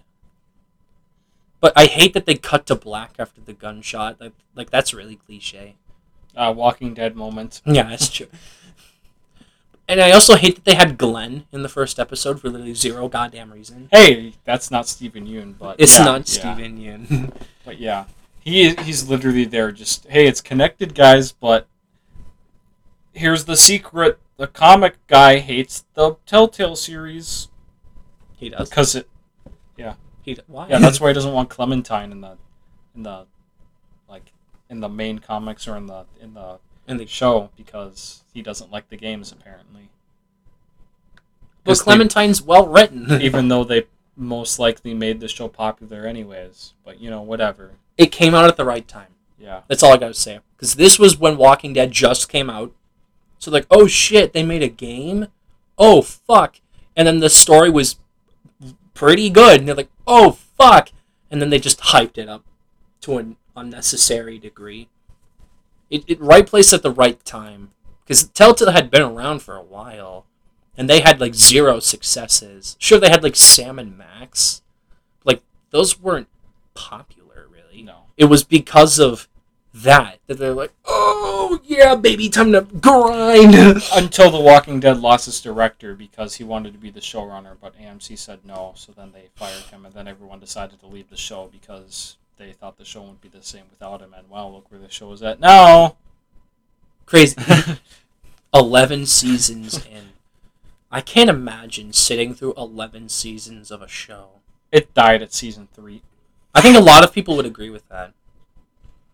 Because zombies stopped being popular in like 2015. So that's like Yeah. season four. I would say people started to feel the burnout more like 2013, 2014 ish. Well, after Last of Us, like okay, it's done. There's Yeah. you can't peak anymore. You can't peak more than Last of Us. Yeah, yeah. But like, okay, Walking. Dead one, I made Lee an absolute asshole, but I made him a saint to Clementine, yeah, and. I, like, I stopped her from eating the human meat in episode two, but I let everyone else eat it. I was only an asshole to Kenny because I just thought it was funny pissing him off. I was liked nice to everyone else. I d- no, there were so many characters like the racist old guy. yeah, When you when I was given the option to murder him in episode two, I didn't fucking hesitate. I don't think anyone hesitated to be honest. just be like, oh, time to kill him. But then like Lily would- got so pissed, and I'm just like, oh well, too bad. But like, I kept murdering like the two brothers. Speaking of which, you are able to not kill either of the brothers at the farm that you Yeah. go to in episode two. I killed both. I don't remember what I did. Because the first one was pitchfork to the body, and I'm like, you could theoretically say that's self defense, right? But the second brother, you are given a choice to walk away. He is unarmed. Everyone's telling you not to, and I shoved him into an electric fence and fucking fried Yeah, I, don't, I don't think I killed him. I was a heartless bastard. well, that's your wife cheated on you, right? Yeah. Yeah. And I like how they kept it vague enough. Because, like, you know what happened. You were a teacher and your wife slept with a senator, so you m- murdered the senator somehow. and you're about to go to a prison, but you probably go to a federal prison because it was Yeah. a senator, but you were in a random ass police car with one old guy. That's it. And he- He's like, you're not a bad guy, you know. but yeah, at the end, I always helped Kenny because he wanted to murder people, so I always helped him murder people. So like at the end, when I got bitten, I showed off my bite instead of hiding it. it's so cliche to just hide it. I know, so I I'm just bit, guys. no, because for me it's just like I'm bitten, but I have to save Clementine if it's the last thing I do. They're like, all right, that's cool. You're probably gonna die, but we're gonna help you get her. You know, like I liked that dynamic where it's like it's more of a ticking time bomb, where you're just like, well, you gotta fucking save her. You know, you can't not save Clementine. And the dialogue option at the end, in the no, in the second game, when you're with Clementine and you're talking with Kenny for the first time, you're on the couch next to the fire, and I brought up, it's like, what happened to Lee? He's like he saved me, and because I had a good relationship with him, Kenny was like, "Oh, I fucking knew he would. God, what a great guy." And I'm like, I don't think you would have had that if I wasn't a good guy. Like that dialogue option, like at all. I, yeah, I didn't go with Kenny. I told her to go with the. Oh, at the end. Yeah, I told her to go with the the dude and the pregnant lady. Yeah, I, I did that too because I Oh. could see Kenny was getting deranged. Yeah. So I'm just like, Just yeah. keep her with, the- keep her with the deranged guy. Well, you're not able to anyways, which is annoying because he sacrifices himself, and you never saw a body. So I'm like, could Oh, have yeah, clued you in. Yeah. Could have clued you in that he was alive. But I, and then what about the ending of season two? I went alone. Yeah, I went alone. I, dude, it was so emotional to kill Kenny for me. Fuck, man. I wasn't because I had pushed Kenny to his limits. like his new wife, I saw that she got bitten, so I immediately hacked off her arm. and and then, and then Kenny found her. She's like, "What the fuck you do?" and then she saw that she was also bitten again. So I the like you were I immediately asked her. I didn't say a single thing when Kenny asked me what I did. I just went and fucking murdered his wife right in front of him. Double kill. and then you just hear Kenny screaming like, "How dare you! You had no fucking right!" but then I just kept walking away because I just didn't give a shit. Like I was such a villainous Clementine. I watched the head of the uh, the prison die in the third episode of season two you you're able to leave or stay. But I stayed. It's like Kenny's like it's gonna get bloody, and Clementine's like I know. she just watches as a fucking man gets beaten to death with a crowbar. Like it's so fucking violent, but I find it so funny. I made an 11 year old monster lead it. My excuse was even though I was only nice to Clementine as Lee, she grew up with the habits of Lee in the villainy side rather than the kindness side. And I think that actually translated pretty well to season three. Because right at the beginning, Clementine's like, I'm going to fucking kill you if Yeah. you move. But I think that might have happened either way, even if you were good. It does. Yeah. It does, yeah. Telltale. I mean, I'm I'm fine with her being a badass. That's totally fine. But yeah. man, the fact that she's a single mom. I mean, I she's not even fucking, a so here's the thing. but- In episode three, when you find out that David, the main character's brother in season three, actively separated you from the baby, pissed me off so much that any time anyone from that group was like there, I constantly was an asshole to them as any of my characters. So like Clementine in the flashbacks, constantly an asshole. When I was the main character to my brother, constantly an asshole. Like I'd tell like in the final episode of season three, my brother is standing on the edge of a building. He's like, come up with me. And then I just tell him to jump. like I'm just a fucking dick. like, and then every time I was given the option to fight him, I would. Because I was just like, I'm gonna fucking beat up my brother because he's an asshole.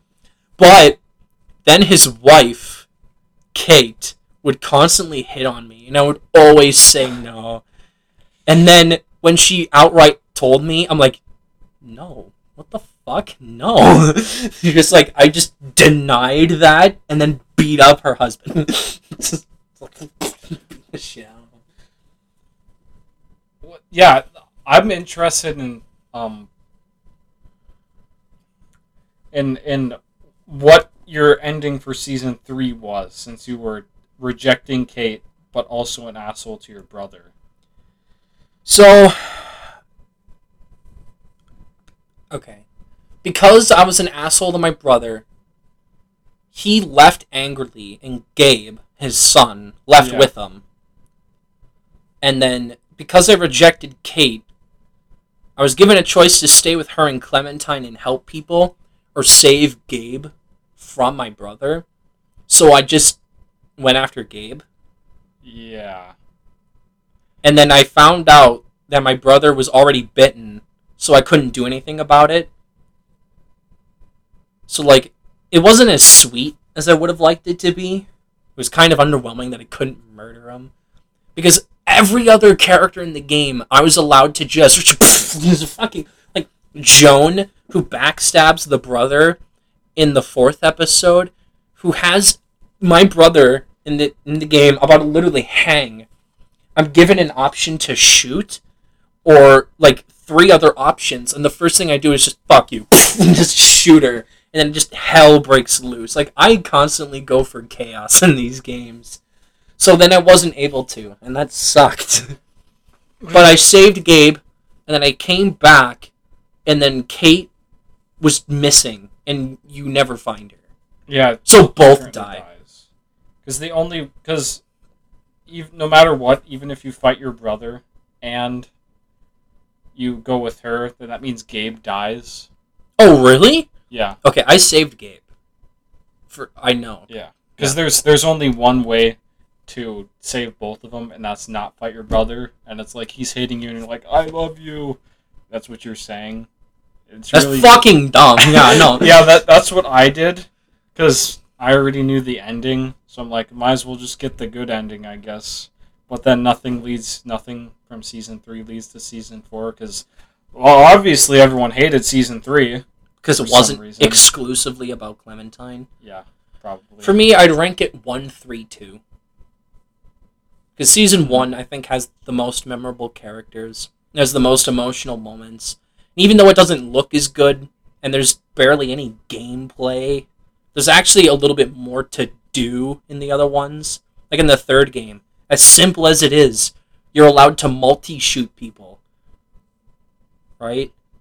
Like, like again, really simple shit, but it's a point and click game, and it gives you a little bit more to do than the other ones. You know, yeah. I'd say the first game is the closest to an eight, but I still have it at a seven. I, I would, I would rank it more like You've also played the fourth one. the first one, the fourth one. Fuck. Maybe the third or second, because I, I I do like the second one.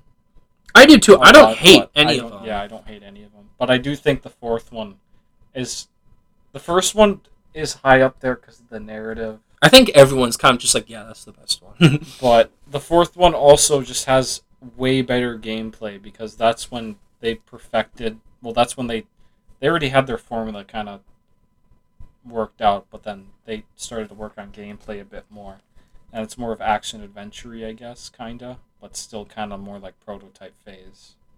Point and click. Yeah. I wish the fourth one was on Game Pass. No, I have to actually buy it. Yeah, yeah, yeah.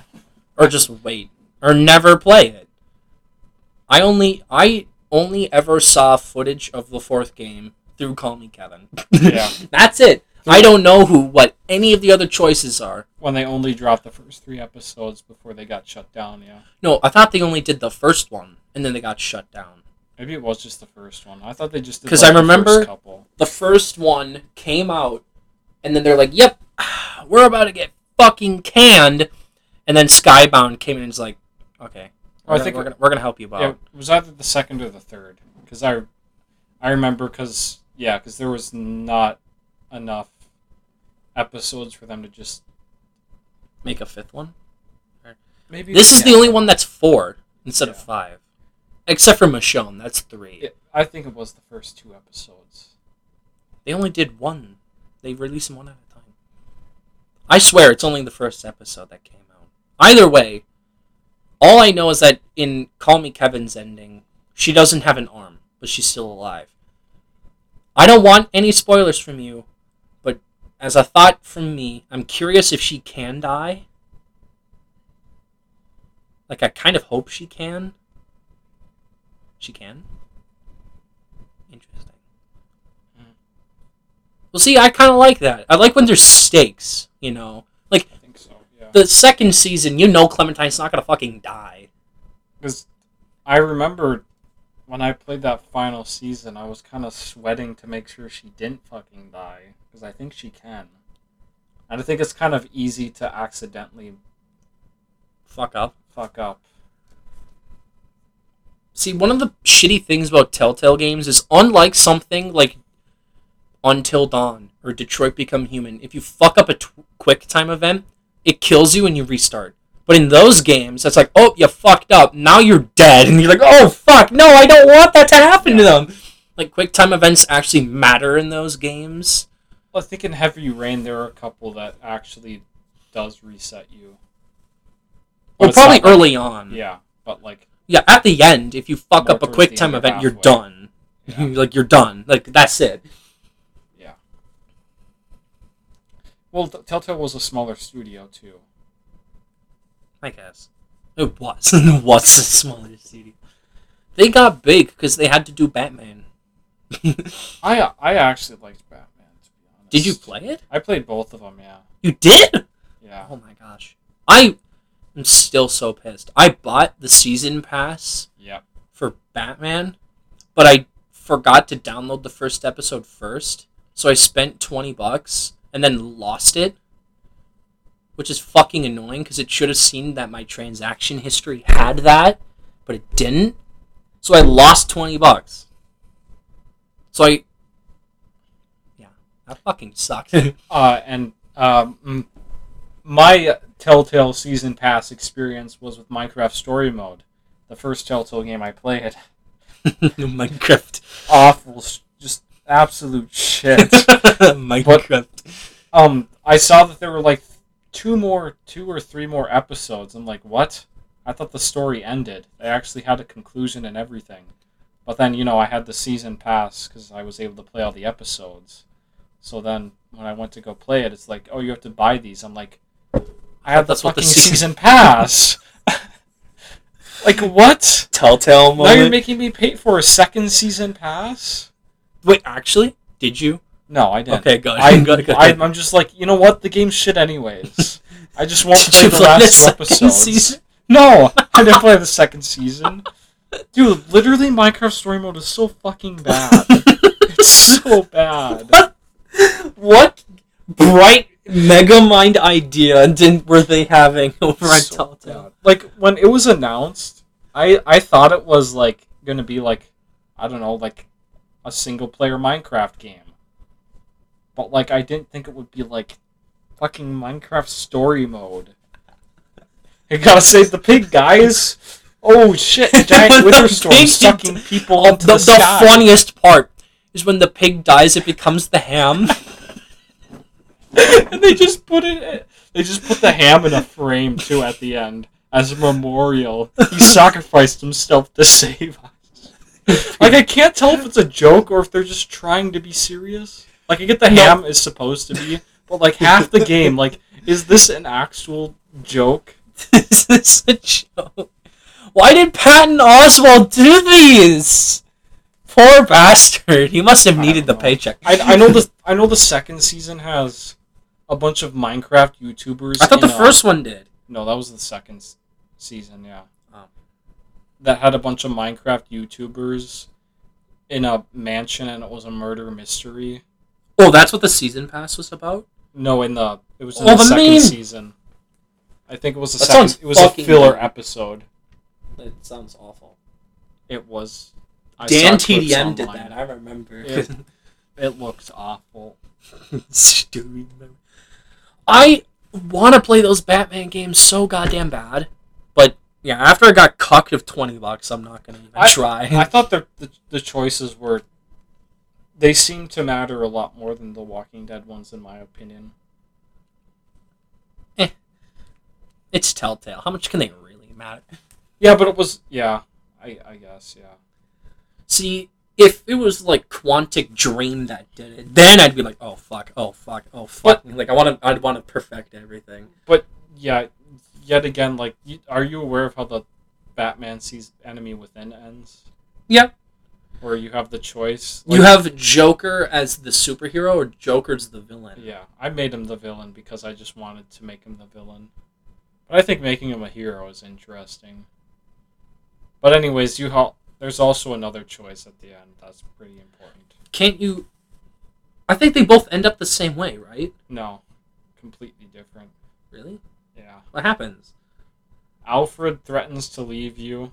Oh, I do remember that. Yeah, and you can either hang up the cape or not. But it like doesn't really make sense for Batman to hang up the cape. Not really. So it's like, yeah. Yeah. Bye, Alfred. Bye, Alfred. That's what I was like. Like, so this choice came out of nowhere, but Bye. I'm sorry. I'm gonna keep being an ass. I I'm just waiting for the Wolf Among Us 2.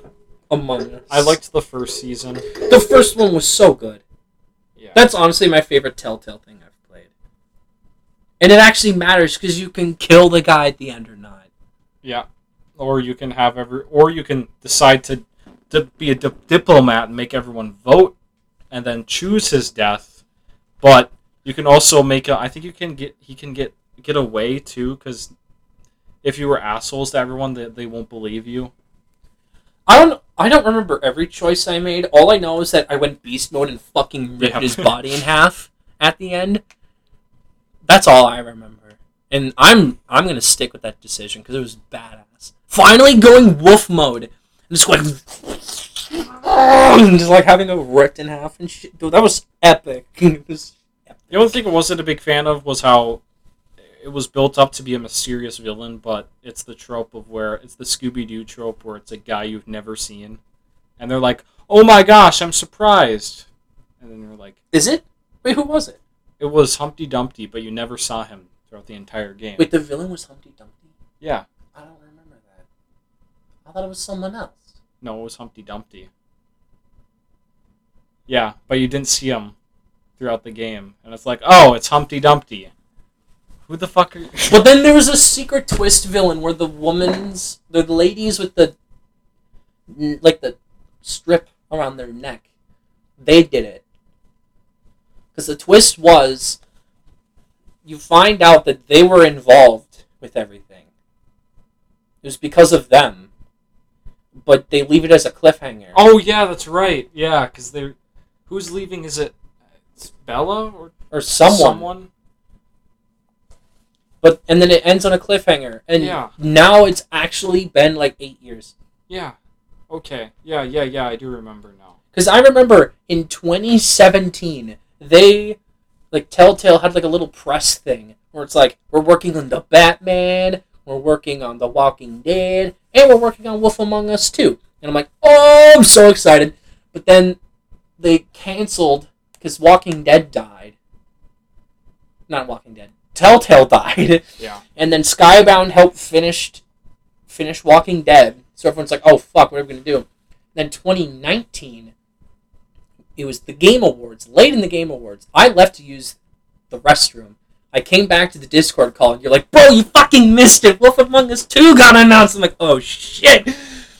But it was just Yeah. like a little like visual announcement, and then it went nowhere. And then sometime in 2021, I think there was like images that came out for it, like official images. But you can't forget they showed off the Expanse next because that's what you wanted, guys. Yeah, you're right. I mean, I'm probably gonna check it out. Maybe. new Telltale. I'm curious, Yeah. but new Tales from the Borderlands is a sequel That's to not. the Telltale game, but it's not Telltale. yeah.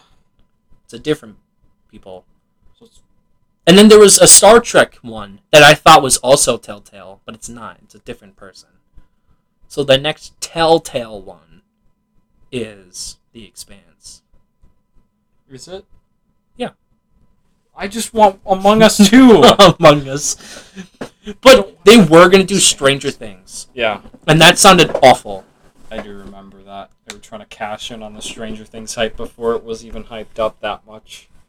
Like, I don't think it's as big as it was back then. Now. Oh, I, it was really fucking popular back then. It's still popular.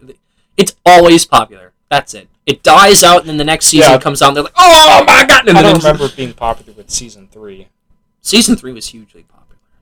I just rem- I just remember when season two was announced, everyone was like, "Oh my god, I love that show." And Oh, I'm like, um, "Oh, I never heard of it." No, oh my god. But all right, anyway, I give all three of them a seven. What do you have? Do you even remember? I don't think it matters. I mean, I, I do, but it's like, nah.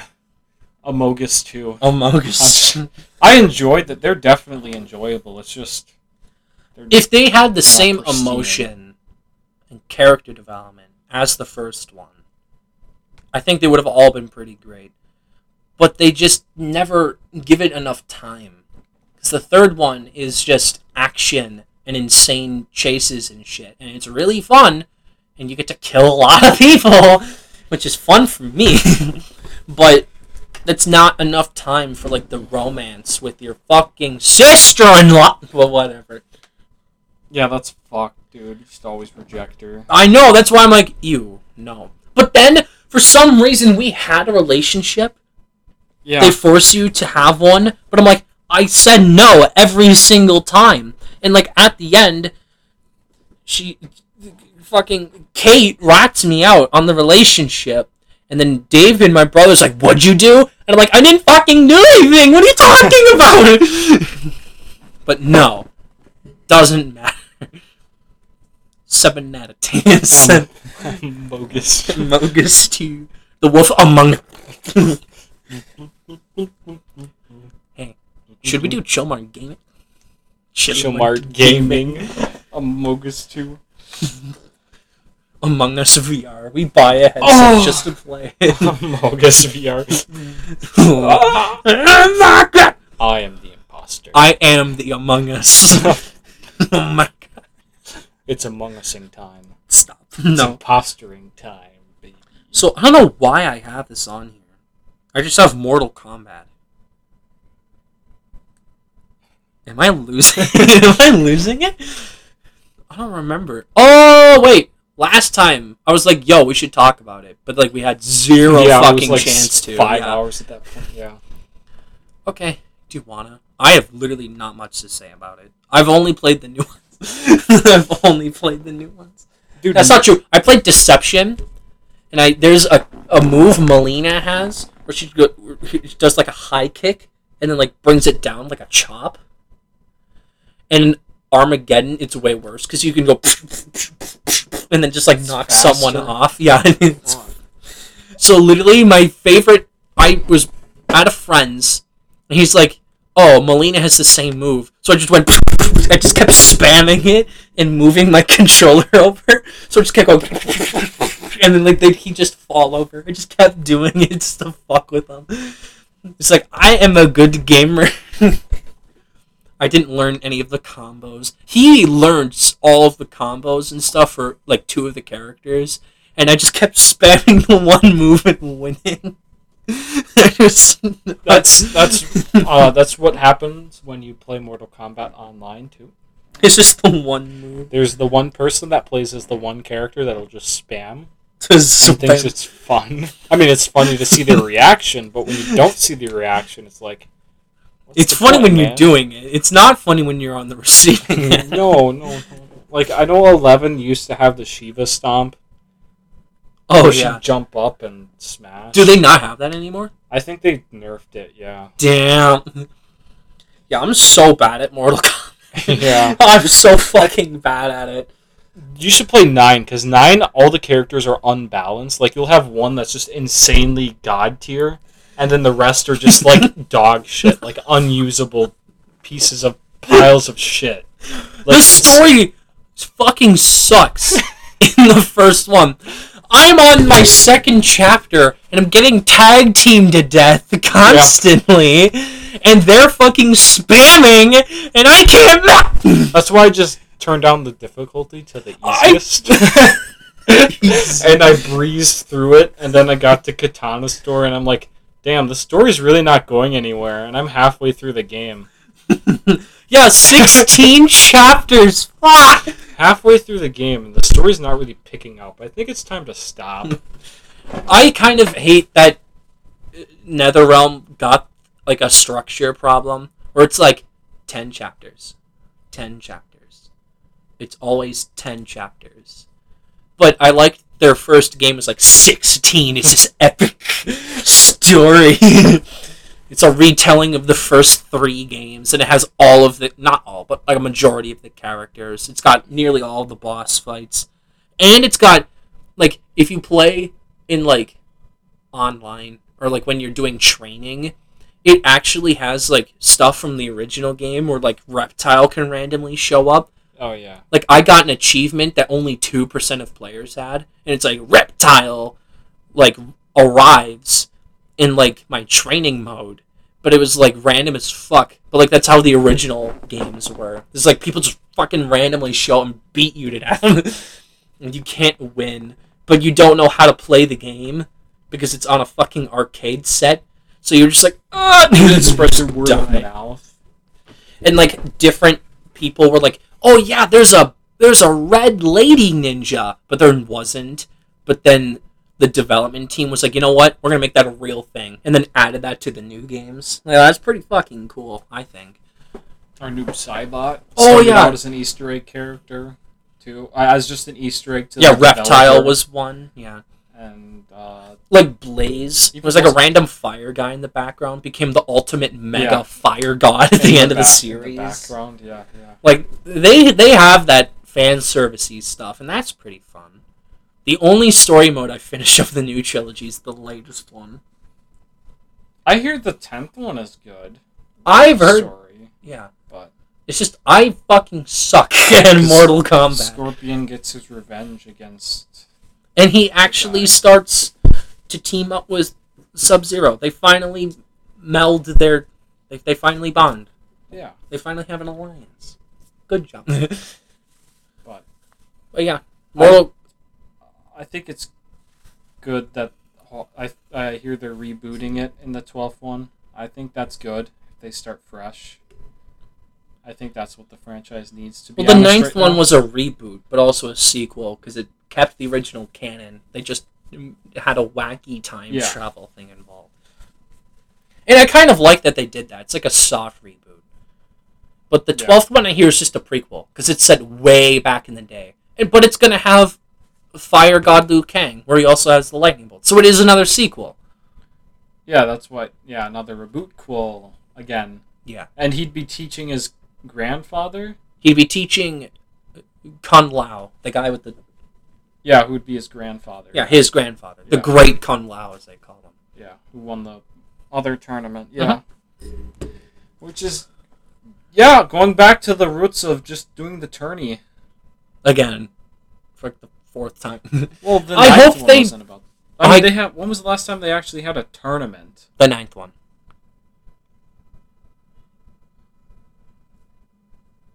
Because it's the first half of the game. This Liu Kang has to win the I thought it was tournament. the first act. no, because it's the first half, but then they they oh, fuck it up and Shao Kahn cheats, so they had to do it a second time. Oh yeah, wait, yeah, I, I, They had they had to do the tournament twice. I didn't realize I got that far into the game. Damn, so the story really did go nowhere. Yeah, they had to do the tournament twice. the last time they did a tournament before that was the second one. Because then it just went all over the goddamn place. There wasn't just a story mode. Every Yeah. character was doing their own thing. Which I kind of like. Like, I do like the story modes where all the characters get in an ensemble and do shit. But I also kind of just like that there's like 300 characters and they're all just doing their own fucking random thing. That's that. That's what they have that arcade mode where they have their own individual endings. And then some of them are canon and some of them aren't. In fact a lot of them aren't. Yeah. I just think it's funny how um, Cassie Cage beat Shinnok. oh god. God. Well johnny cage did it when he was older. Or younger i guess. I liked the time jump. I liked that they became daddies and mommies. Well, that was the whole point of the reboot. Well, well, with the tenth one was how they wanted how they wanted to introduce a new generation of but then MP people got fighters. mad about it despite it being the highest reviewed and the most selling of the entire series 'cause I think the whole point was the fact that only the new generation could beat the the god Shinnok. That's Um, why Cassie was able to, but but then they were like nah we need the old characters. So then the eleventh game tried to be both, and then they introduced a new god who's above godhood somehow. She gave birth to gods. Like, okay, And then you- there's someone above and then too. Liu Kang merged powers with a god, and then fought a titan and went to the fucking birth of time, and then somehow uh, won a fight. I guess the Kronika fight took me like in like thirty minutes. It didn't take me like two hours. Like the Injustice one fight with my Superman versus the other Superman, that fucking took forever. but yeah, Kronika, it took me like half an hour. I got so pissed at some points because I got so close. Yeah. I thought it, yeah, I thought it was weird because the first time I got my, the first couple times I got my, the shit completely slapped out of me. But then I just did one, and it's like the AI just gave up and just decided to let me win. You're like, okay. All right. That's cool. Okay, so we're gonna do the Oscars we were gonna do last time. I think you'll like this one. Mad Max. This is the year of Mad Max. Are you excited? Yeah. Very excited. So yeah. I have to take a piss. Oh, you. Oh, Yeah. well, I want to tell you stuff. Okay. Do the ones That you don't know, Mad Max isn't nominated in. but it's nominated in like ten categories. Fuck. Yeah, you goober. Oh my goodness. Okay. So I'll just give some con. Oh my gosh. Why is it like this? Yeah. Yeah, it's being kind of weird, the audio. Okay, so here's some context. The Mad Max Fury Road is the reason why I did this. He likes the movie a lot. He'll get back in a second. I like the movie a lot. It's pretty good. I don't love it like a lot of other people do. I think it's like an 8 out of 10 movie. And it didn't have a shot at winning, like, at all. It was a race between three other movies. Uh, one called Spotlight, which is about journalism. The Revenant, which is about Hugh Glass. And it was like. Oh, I'm just giving context about the three movies that actually had shots at winning. Because Mad Max had zero shot at winning. so it was between Spotlight, which is a movie about journalism, uh, The Revenant, which is about Hugh Glass, and was the follow up. Not the. It was the next movie from Alejandro Gonzalez Iñárritu, who just won three Oscars for Birdman, and this was literally one year later. So we'll get to that, and then The Big Yeah. Short, which wasn't it was guaranteed was actually guaranteed to win screenplay. And then won the producers guild which was the same award that uh, coda won before that won the oscar. So it's like really important if you win it. Yeah birdman the year prior to this award ceremony only won the producers guild and then won the oscar. So like the producers guild is a very very good award to win if you want to win the oscar so the Big Short winning that, people were like, "Oh fuck, it could win screenplay and then Best Picture," right? Because this wasn't like the '90s where every Best Picture winner needed like seven or eight other Oscars attached to it, where they were having eight or nine Oscar sweeps, right? This is a time where like you could win two, including Best Picture. Like you don't need a lot anymore. So Let's uh, let's start off with Spotlight, which did win. That only won at Critics' Choice, but was nominated everywhere. And that also was the same package of just screenplay and picture, and only won two. So like, you don't need a lot of Oscar wins anymore to win Best Picture. But Mad Max won six. Won six. then why not give it Best Picture? because weird. Although like, there, you think, oh, the Oscars will never touch something like that with a nine foot pole, but like, there are some movies where they're kind of just like, it doesn't matter the genre, they're gonna love it anyways. Like Get Out was like a Yeah. horror thriller movie with a black lead. And it was like an homage to a bunch of movies in the past. And they're like ah yes. You you get awards like promising young woman. Is like a thriller and it's like a really weird movie and it's got like a t- touchy subject matter and that wins awards. Right? That's what i'm thinking everything everywhere is gonna it's a giant sci-fi trip fest but i think that's gonna win some shit. Anyway anyway the revenant surprise won golden globe and bafta nominated everywhere. That was probably supposed to win because as we'll see later. It was guaranteed three oscars. We'll get to that in a second. And then the big short. Adam mckay his first turn into dramatic and quotes quotes. Like it is very comedic but it is somewhat serious. But it's mostly comedy still. As someone who's seen almost every Ryan Gosling movie, this is definitely one of the weakest ones. are you only ranking him on his performance or just as no, if I were ranking him by his performance, I would not have Drive 2011 as high as it is. So, performance yeah. I think I like it more than you do. The Big Short, I mean.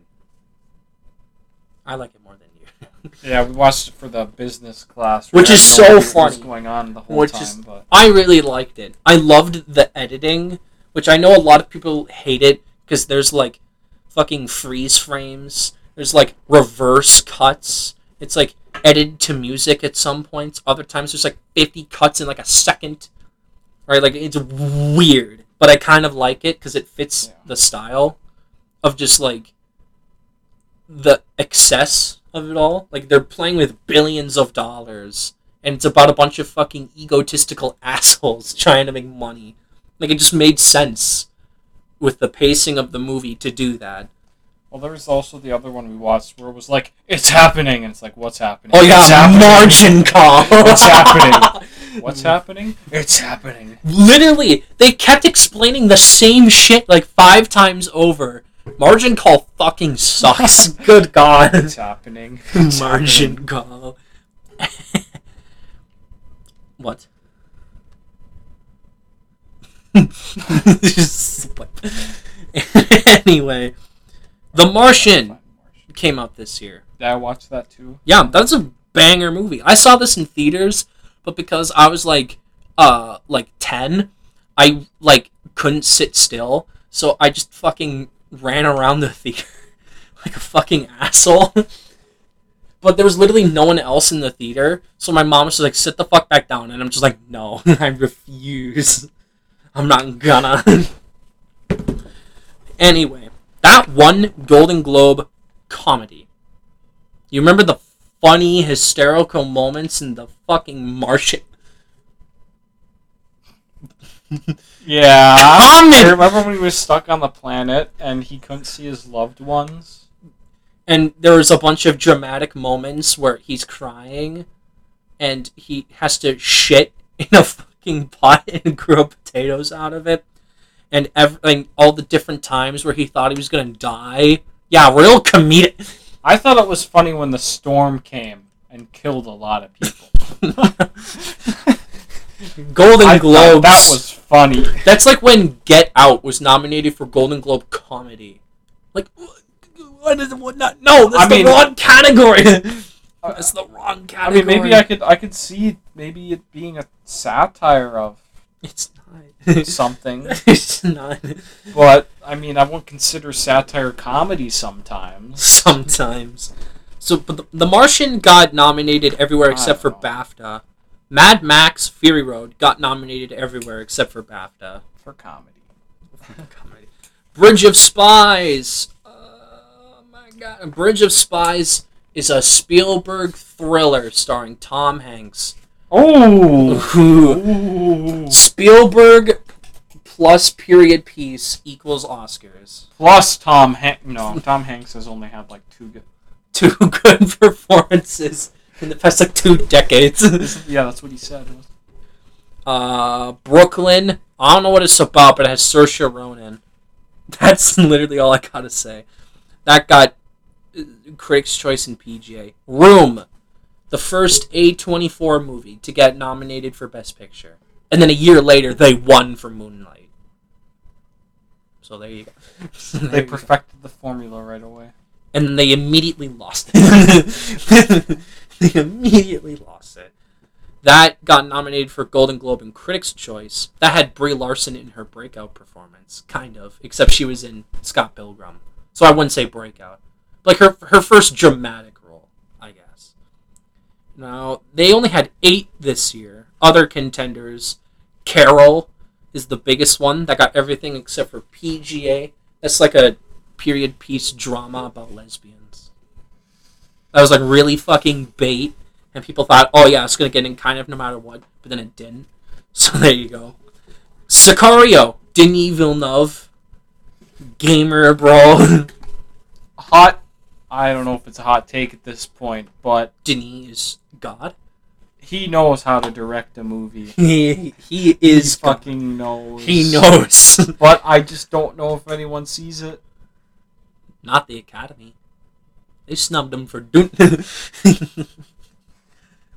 I've said it before on the podcast, so I won't say it again. But that moment actually made me want to fucking die. oh my god! And then fucking Kenneth Branagh got it for Belfast. Fuck. Anyway, here we go. Here's one. This is also the year of Star Wars: The Force Awakens, the return of Star Wars. Woo! That got a Critics' Choice nomination. J.J. Abrams. All right. Uh, Straight Outta Compton is a biopic on a bunch of '90s rappers, yep, and that was memed on for a bit too. It was, yeah, there were memes of it. Ex Machina, you know that movie? Yes, I'm aware. of it. Yes. It's a sci-fi. Yes, that got PGA. It's pretty good, pretty good. That was possibly in contention because it got a visual effects nomination, which we'll get to later. Director Alejandro Gonzalez Iñárritu for The Revenant won twice in a row. He won twice in a row. Good for him, to be honest. Birdman was great, Birdman was great. I, especially the ending where he flew.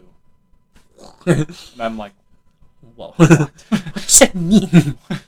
is this a metaphor for his trauma. trauma? His trauma. See, unlike Birdman, where he only won the Directors Guild, this time around he won fucking everything. Except the Critics' Choice. Guess who won the Critics' Choice? George Miller for Mad Max Birdman? Fury Road. Which is honestly a fucking great pick, but he already had an Oscar. But so did Alejandro For Gonzalez. Happy Feet. Happy Feet. Which is so funny. No, don't give him an Oscar for Fury Road. Give him one for Happy. Feet. oh my Happy Feet. When we go to the, if if we have time to talk about the the the Conservapedia, Happy Feet is in the worst liberal movies, liberal propaganda movies. Conservapedia. Okay, Tom McCarthy for Spotlight got everything except for BAFTA. George Miller, who won Critics' Choice, wasn't nominated at BAFTA. The British fucked up this time. They didn't nominate it in Picture and Director. Well, maybe they just had a sleepy year that year. They did have a. You know what? You're, you're right. They they had to nominate a different sci-fi movie. We'll get back to that in a second. Adam McKay got nominated for Best Director for The Big Short. Got uh, Directors Guild and BAFTA, and then someone named Lenny Abrahamson who did Room, the Brie Larson movie, who was nominated nowhere at the major awards, gets in over the only other person outside of Iñárritu who got nominated everywhere. Ridley Scott for The Martian, nominated everywhere, His last good movie. gets snubbed for director. He gets fucking snubbed. Maybe, ah, it's because of those phones. Those critics and their damn phones. No, it's those millennials. no, it's the. no, he said the- millennials. I know the Academy and their damn phones. Oh, the Academy, yeah. Yeah, Todd Haynes was possible for Carol. He was nominated the same places that his movie was, so the Academy not liking him in picture and director says a lot about society. Anyway, Steven Spielberg for Bridge of Spies got nominated for Critics' Choice and BAFTA. The only good direction he's done in the past like ten years is West Side Story. so, like, I don't know what to tell you. Spielberg. All right, actor Leonardo DiCaprio for The Revenant wins his Oscar, and he won everywhere. And yeah, and everyone still thinks he's. Uh, him and Tom Hanks are the bestest actors of all time, even though they have People kind of hate not that. Leonardo. DiCaprio, which is fair, but I think he's a good actor. Like people dunk on him, but he he's he's one of the few people I can be like, oh yeah, you're gonna be good in this, right? Like I can say that about very few people, but it's like, ah yes, Leo is in this. He will be good probably. Ah, yes. Tom Hanks is in this. He will be pretty good. Or pretty bad. Pinocchio. Pinocchio. Michael Fassbender in Steve Jobs is nominated everywhere. Which is Wait, he was Steve Jobs in that movie? yeah, Oh, I didn't know. that was a fucking goaded movie. I kind of love that movie. Aaron Sorkin's writing is stellar. We'll get to that later though. Uh, Eddie Redmayne for The Danish Girl plays a transgender woman. But he he won last year, and then he does a second dramatic performance. So they're like, ah, yes, we nominate you again. and he was nominated everywhere. Bryan Cranston, his one and only Oscar nomination for playing a famous writer in a movie called Trumbo, nominated everywhere. Four people nominated everywhere. Breaking Bad. Breaking Is that a Breaking Bad reference? is that a Breaking Bad reference? Mm-hmm. anyway, mm-hmm. Matt Damon for The Martian, one Golden Globe comedy. He's pretty funny, guys. is pretty funny. He was nominated everywhere except for SAG, but similar to, I think the 2010 Oscars. No, no, no, the 2006 Oscars. There were four people nominated everywhere, and then one person got nominated at like most places, and then gets in. It's like a super easy five, and you're sort of just like, that's a good five. We we trust this five, you know. The only person, the only person who put up any fight was Johnny Depp in a movie called Black Mass, where he plays like a criminal. I don't I don't know this movie, but he got nominated for Critics' Choice and SAG. I guess. well, see, he's been nominated a couple times before. He was nominated for Sweeney Todd. He was nominated for Finding Neverland. He was in contention to win for Pirates One. So like they don't not like him. well, I mean, now they do, but Still debatable. Some people still fucking hate Johnny, and that's fair. He's not. oh, I, was saying guy. they, they hate they'll hate him now. Oh, 'Cause, yeah. yeah. He's a controversy, controversial topic. He's a controversy. Here we go. Brie Larson in Room One literally everywhere for Best Actress. Brie Larson equal Oscar winner. Uh, She uh, fit the uh, bill. She's a young white woman. Yeah, honestly, good, good, good for her. Good, good for her. Good for her. Good for her. Good for her. Good for her. Saoirse She, she broke up with her boyfriend because he didn't want to play video games with her or something. That's funny. That's I don't, I don't remember the story. It was, it was I think I think the last straw maybe it was like he beat her in Mario Kart or something and she got pissed. I don't remember. Maybe funny. there's more behind the story, but There probably I, I think Brie Larson is a Chad to be honest. God. Uh, Saoirse Ronan nominated everywhere for a movie called Brooklyn. Again, I don't know what it is. Cate Blanchett, because Cate Blanchett nominated everywhere for Carol. Jennifer Lawrence, her last good movie performance, maybe. Wait, she was in the good movies. Well, people hate the movie, but they like her in the movie. Called Joy. It's from David O. Russell. Do you know who that is? He did Silver Linings Playbook and American Hustle. But people hate him because he kind of molested his nephew. That's not true, niece. But he's doing a new movie called Amsterdam. And I want to see it. But I heard of Joy before too. Enjoy. She won Golden Globe comedy. Was nominated for Critics' Choice. Then Charlotte Rampling for an international film, I believe, called Forty Five Days. Was only nominated at Critics' Choice. Uh, random ass fucking people. Uh, Helen Mirren for a movie called Women in Gold. I, mean, I don't know. I got SAG. I'm just gonna keep going. Supporting actor. Mark Rylance won for Bridge of Spies he got nominated everywhere and won only BAFTA and then won the Oscar. The race this year was Sylvester Stallone for Creed. You might be shocked, but he won Golden Globe, he won Critics' Choice, but wasn't nominated at the other two awards.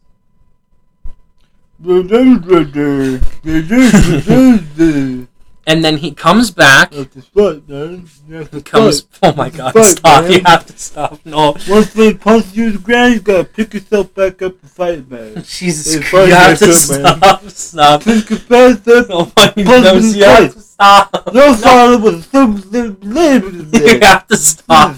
You have to Look, stop! Stop. Stuff. No. You gotta believe in yourself. Creed.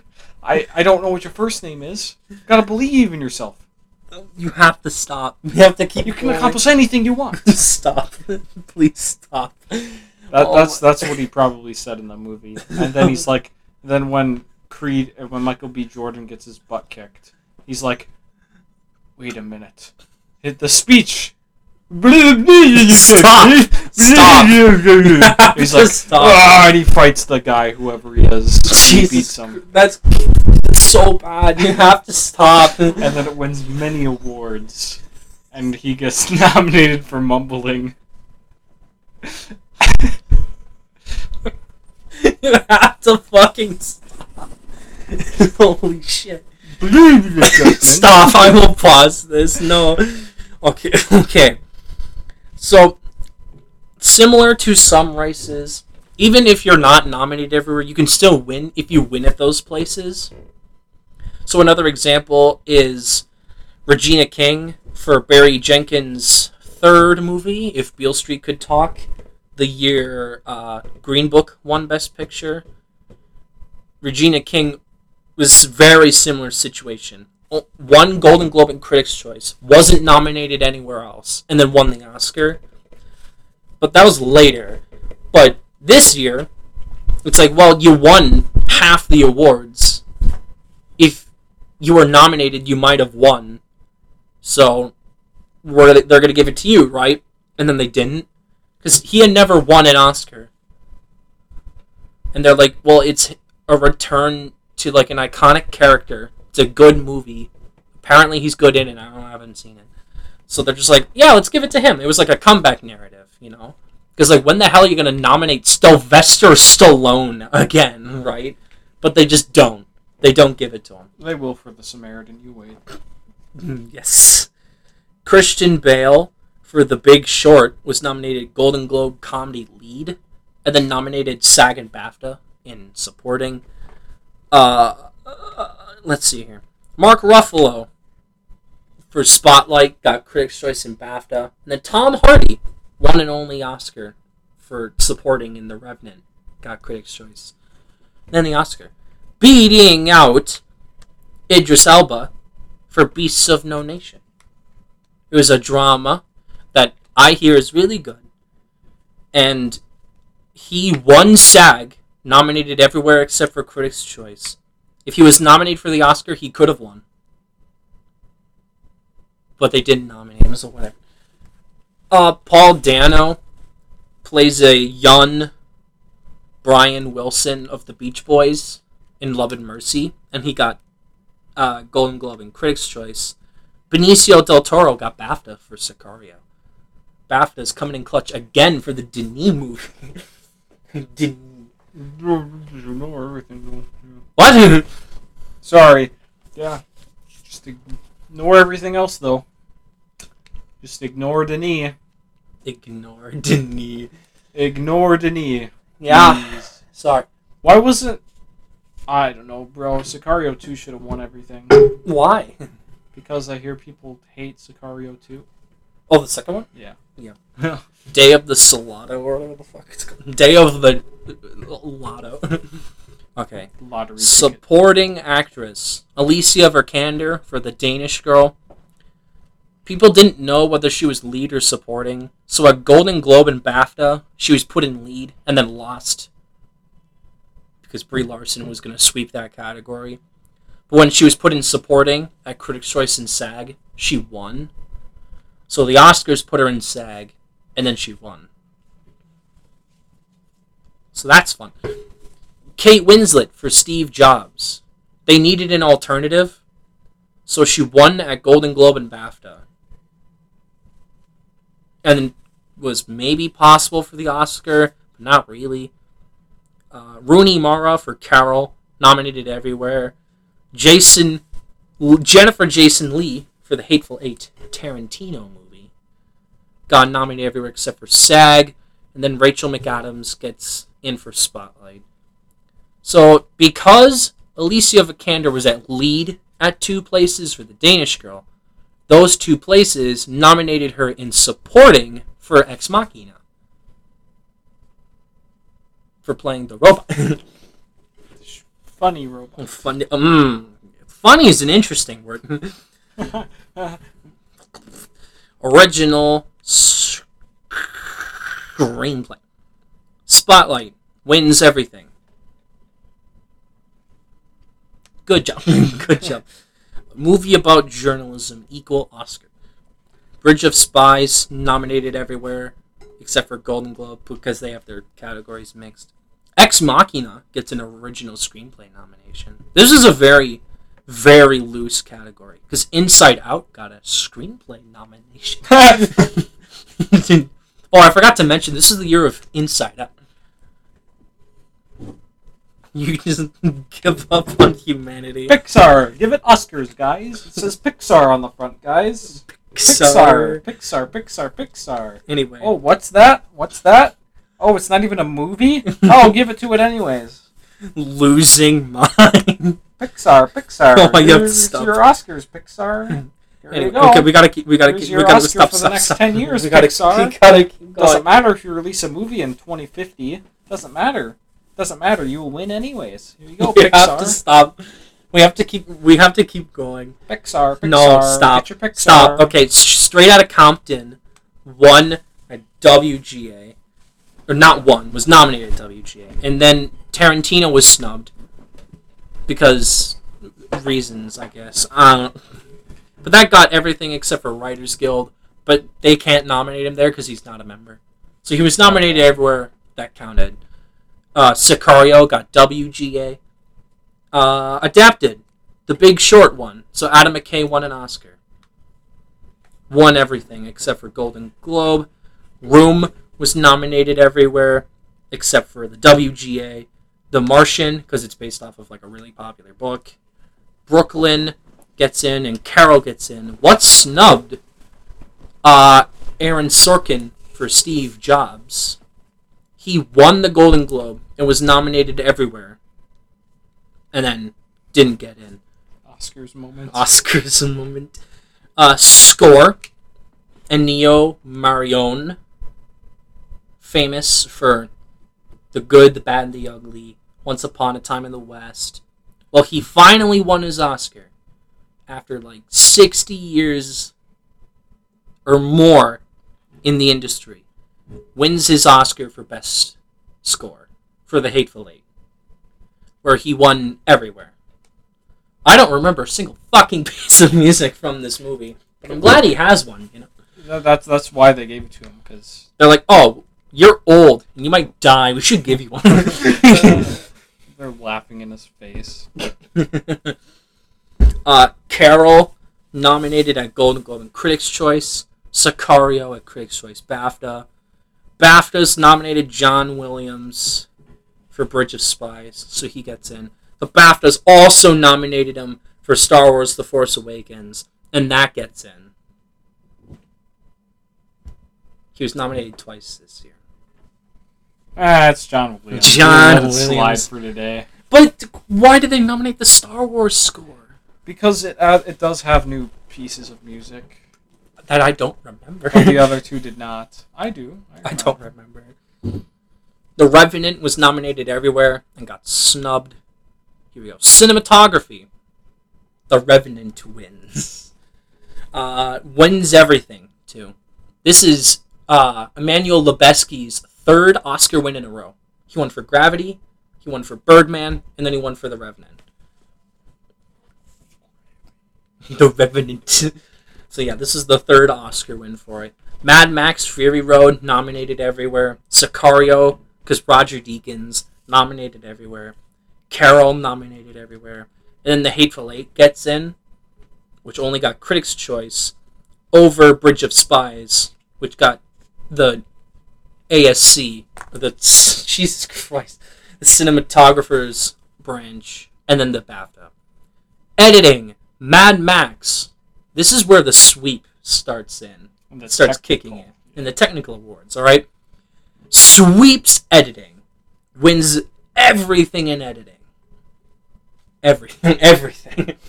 the Big Short is nominated everywhere. The Revenant is nominated everywhere. Spotlight gets in. I don't know why. Star Wars: The Force Awakens. It's nominated for best. That's because it has the transitions that they don't. that have been there since the beginning. Yeah, iconic transitions. Well, that beat out The Martian, which was nominated everywhere. Iconic. Iconic. Production design, Mad Max Fury Road wins everything because obviously Why? I am interested in why Mad Max Fury Road wins production design. Care to explain? do you not actually know why? No, I know fucking why. they built all the cars. I know, I know, I know why it wins production design. they built the car. You think this is a joke? Yes. Do you think I know why Marvel doesn't isn't even close to being nominated for production design? It actually built sets. Eh. George Miller built cars. Yeah, literally, he didn't even have a script. He had storyboards and then started shooting. I didn't know that. Fuck, he is a Chad. He's like, ah, this is enough. That's why Happy Feet was bad. He's like, eh, who gives a shit? Let's just start shooting.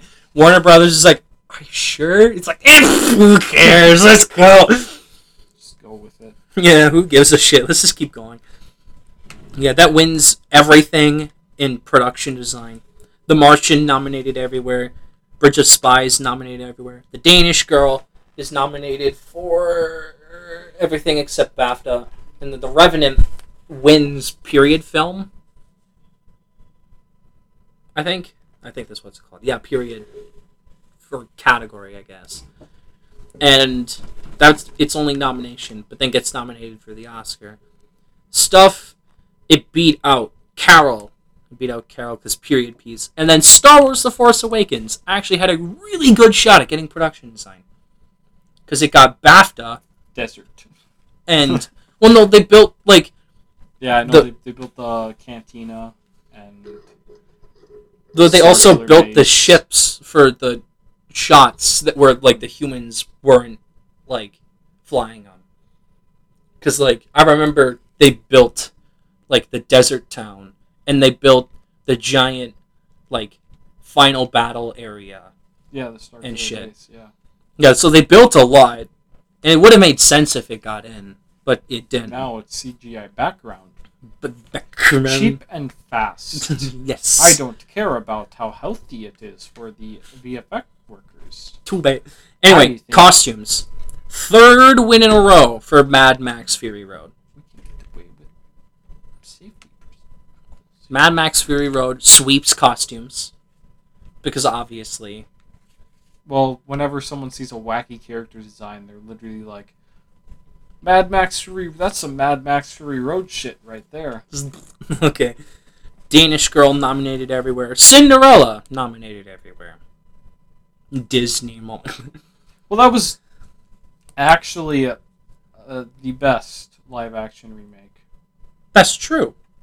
That's true. Because how could you fu- You know what? Scratch that. Scratch that.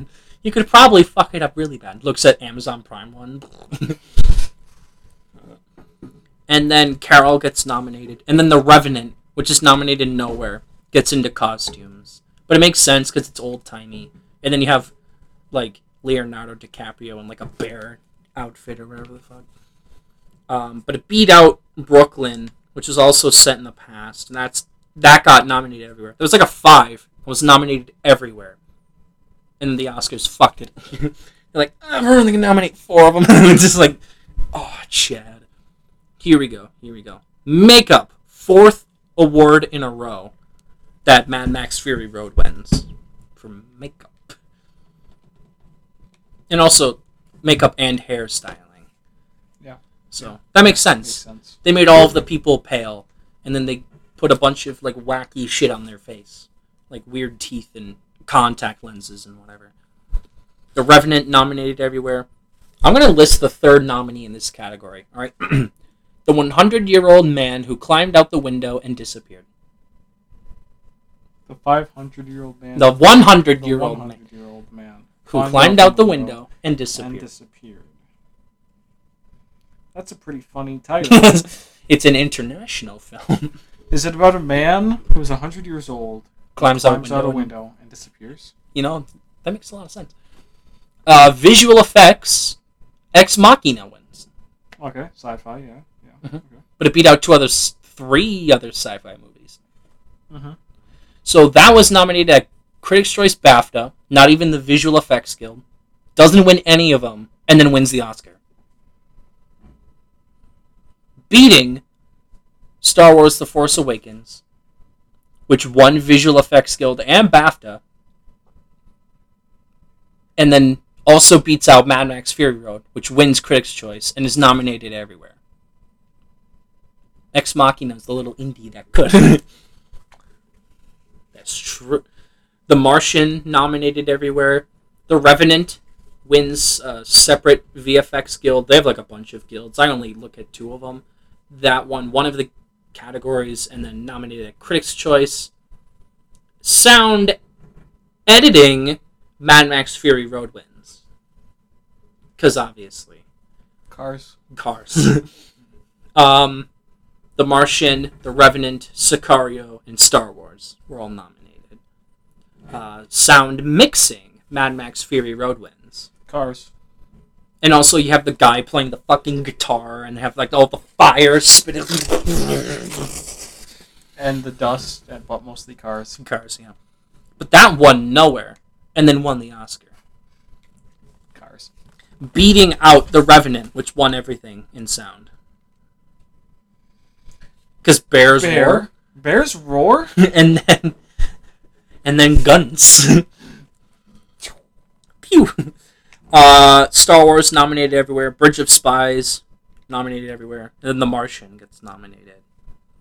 All right, best song. Spectre wins because James Bond. oh, the Fifty Shades of Grey song's nominated. That's cool. Dies. They ha- will they ever nominate a 365 days song? They should. That'd be really funny. Uh, the songs that were snubbed that were kind of supposed to get in. Song from Furious Seven that was literally fucking everywhere. Oh my god. That one Critics' Choice. It was nominated at Golden Globe. Oscars moments. Oscar. They're like, nah, we don't want it. Don't nominate the biggest song of the year. so okay. And then Love and Mercy because Brian Wilson of Beach Boys came back and did a song for the Beach Boys movie, but then they didn't nominate it. So like, whatever, I couldn't. he came. back. what? came back Came back? He came back. from me. Here we go. Animated. Guess what? Fucking what? Inside Out. Are you surprised? No, of course you're not surprised. Why would you be Wait, surprised? who made Inside Out? DreamWorks. DreamWorks. DreamWorks? Wow, that is a. Kills. So- what? So yeah, Inside Out was the only movie nominated everywhere and won everything because it's innovative. It's got emotions, and emotions can have emotions too. oh, Anomalisa. You know that movie? If I showed you a poster, I think Yeah, you- probably. How do you spell it? Um, A N O M A L M A L. I S A. Oh, I think I see it. Yes, I am. I hear this is really fucking good. Yeah, it's from Charlie Kaufman, Yeah. who did Adaptation. He did Eternal Sunshine of the Spotless Mind. Um, Being John Malkovich. Like he's done a bunch of fucking movies. Oh, he did Being. He did Synecdoche, New York. He did recently. I'm thinking of ending things. Goaded writer director, bro. Oh my god. But yeah, his first animated movie that gets nominated everywhere except for BAFTA because they're fucking stupid. well, now they're stupid. yeah, they make a couple bad decisions by not nominating. Well, see, yeah, you're right. This was their sleepy year. yeah. This yeah, is- this- This, this was the year they were sleeping. They were like, "Yeah, we'll nominate Sicario for a couple of things, but uh, we're just gonna go to bed this time." Uh, Shaun the Sheep movie. Shaun the Sheep, the first one, gets nominated everywhere except for the PGA. When Marnie was there, the Ghibli movie, and Boy in the World, which is like an Is Irish, Better than Film. Inside Out, though. The uh, Ghibli movie. almost certainly, almost certainly. Um, what was snubbed? The Good Dinosaur, which got nominated. What? Fuck. Oh my Why wasn't the actual good Pixar movie nominated? the good. oh shit, man! The good. How's Disney supposed to get that fifty fucking Oscar for their shitty Pixar movie win? Fuck, man! What are we supposed to do now? I think you hate The Good Dinosaur was even remotely close to being nominated. Is this a big joke? Got nominated everywhere. This is a fucking joke. Oh, it's Pixar. Give it to Pixar, guys. That's not true. It wasn't nominated at BAFTA. So that they they redeemed themselves. Give it to Pixar. oh, and the Peanuts movie. That was snub, but that was actually good. I like that movie. Is that Illumination? No, that's uh, Blue Sky. Oh yeah, that was boosted. Okay, close enough. Both milk franchises. Okay, Blue Sky milked one franchise, and they milked it to death. To be fair, but uh, Minions got nominated at PGA and BAFTA. So BAFTA, that win you just had by not nominating The Good Dinosaur, I immediately revoke from you for nominating Minions. Uh, yeah, that's it. Minions. Minions. That'd be like a funny pick. Like if if the Oscars like, you know what, the best animated movie of the year goes to. Minions. Just for the funnies, guys. Don't worry. It actually goes to the Good Dinosaur. It's Pixar. okay. So three hours in, at least it's shorter than the last two we did. Yeah, that's true. We have one more thing. One more thing. It's a short, simple quiz. I was hoping to do more. But because it's spooky season, I have a lot planned for spooky season. You can look at my schedule right now. Look at all this horror shit. There's so much. There's That's so it? much. Well, I mean, this is going to take forever. um, so, the last thing we're doing today is a Halloween holiday trivia slash quiz thing. I don't really know what to call it, but I have seven pretty simple questions, and you have to answer them. You have to answer them. All right. It's multiple choice. There's only one right answer for all of them. So, number. Oh my god. Okay, gee, don't break your floppy sword. All right, number one. How many pounds of candy corn are produced a year? A. 200 million. B. 25 million. C. 100 million. And D. 35 million pounds. And these are all pounds, not pieces. Oh, me? See. You think 100 million? Yeah. Wrong, 35 million. Damn. Or I guess because nobody likes candy corn. I love candy corn. What the fuck are you talking about? I don't know what the fuck you're talking about. uh, or 9 billion pieces. Nine billion. Pieces of candy corn. Nine more. Uh, More billion. All right, number 2. How much did Americans spend in 2019 on Halloween? Now this is the last recorded date cuz 2020 was Lorona and it's still affecting stuff. So this is like the most accurate numbers when shit was still going. So A 1 billion, B 2.5 billion, C 9 billion, or D 20 billion. D. Ron, it was actually 2.5 billion. Ah, damn. I thought Americans were consumerists. They are. That's two and a half billion dollars on one holiday. I thought it was a lot more than two and a half billion. I was hoping it would be like fifty or whatever. Jesus Christ. I don't think Americans have that much money. Uh, they okay. Number three. Which of these type of candy are the most popular in the United States during Halloween? A.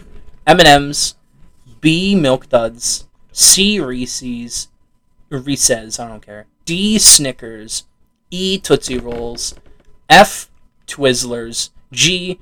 Those disgusting people that give them peppermints out like a fucking villain. I think M and M's and Tootsie Rolls are definitely up there. Definitely Tootsie Rolls, dude.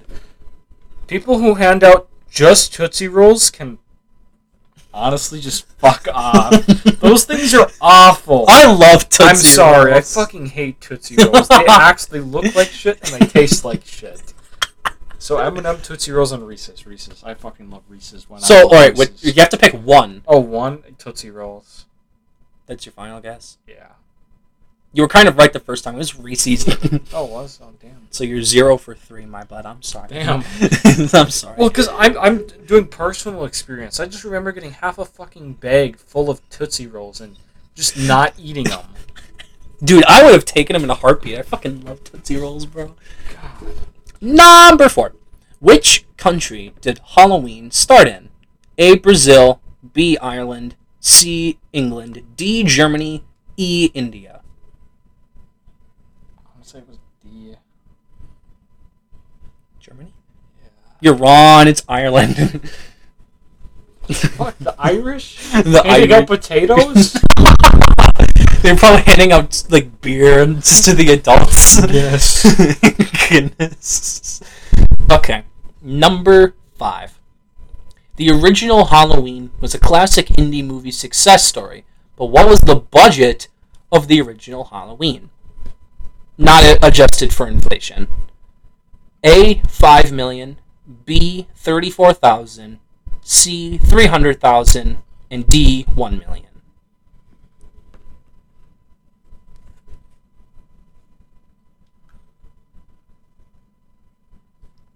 I think it was in the thousands. Is it three hundred thousand? Hey, you got your first one Yeah. right. Uh, fun fact: they used half of it to buy the cameras alone. uh, so you're one for five. Good job. Good job. All right, six. The quote unquote best horror movie is very subjective, but according to according to the most popular movie website for many, Rotten Tomatoes, what is the best horror movie of all time? A. Psycho. B. Get Out. C. Alien. D. A Quiet Place. Rotten Tomatoes, weird go by. Get out, Psycho. What was the third one? Alien. And D was A Quiet Place. I'm just gonna say Psycho. Hey, you got another one. yeah. So the answer is Psycho. Uh, the apparent best horror movie of all time, according to Rotten Tomatoes. So you're two for six. Uh, number seven, the last question, because I didn't have enough time to finish it. What states are the highest selling producers of pumpkins? A. Illinois. B. California. C. Texas. D. Indiana. E. Michigan or Michigan. I don't fucking know. And F. Virginia. And I put both. Wait, the highest sellers? Mm-hmm. So So they don't. They're not the highest producers. They're the highest sellers. no, they are the no the producers, highest producers. It's definitely not fucking California. How could you grow plants in California? Did you? what were the other ones again besides California? Illinois, A, C, Texas, D, Indiana, E, Michigan, and F, Virginia. And I put both. I don't think it's Texas. I think it's too dry.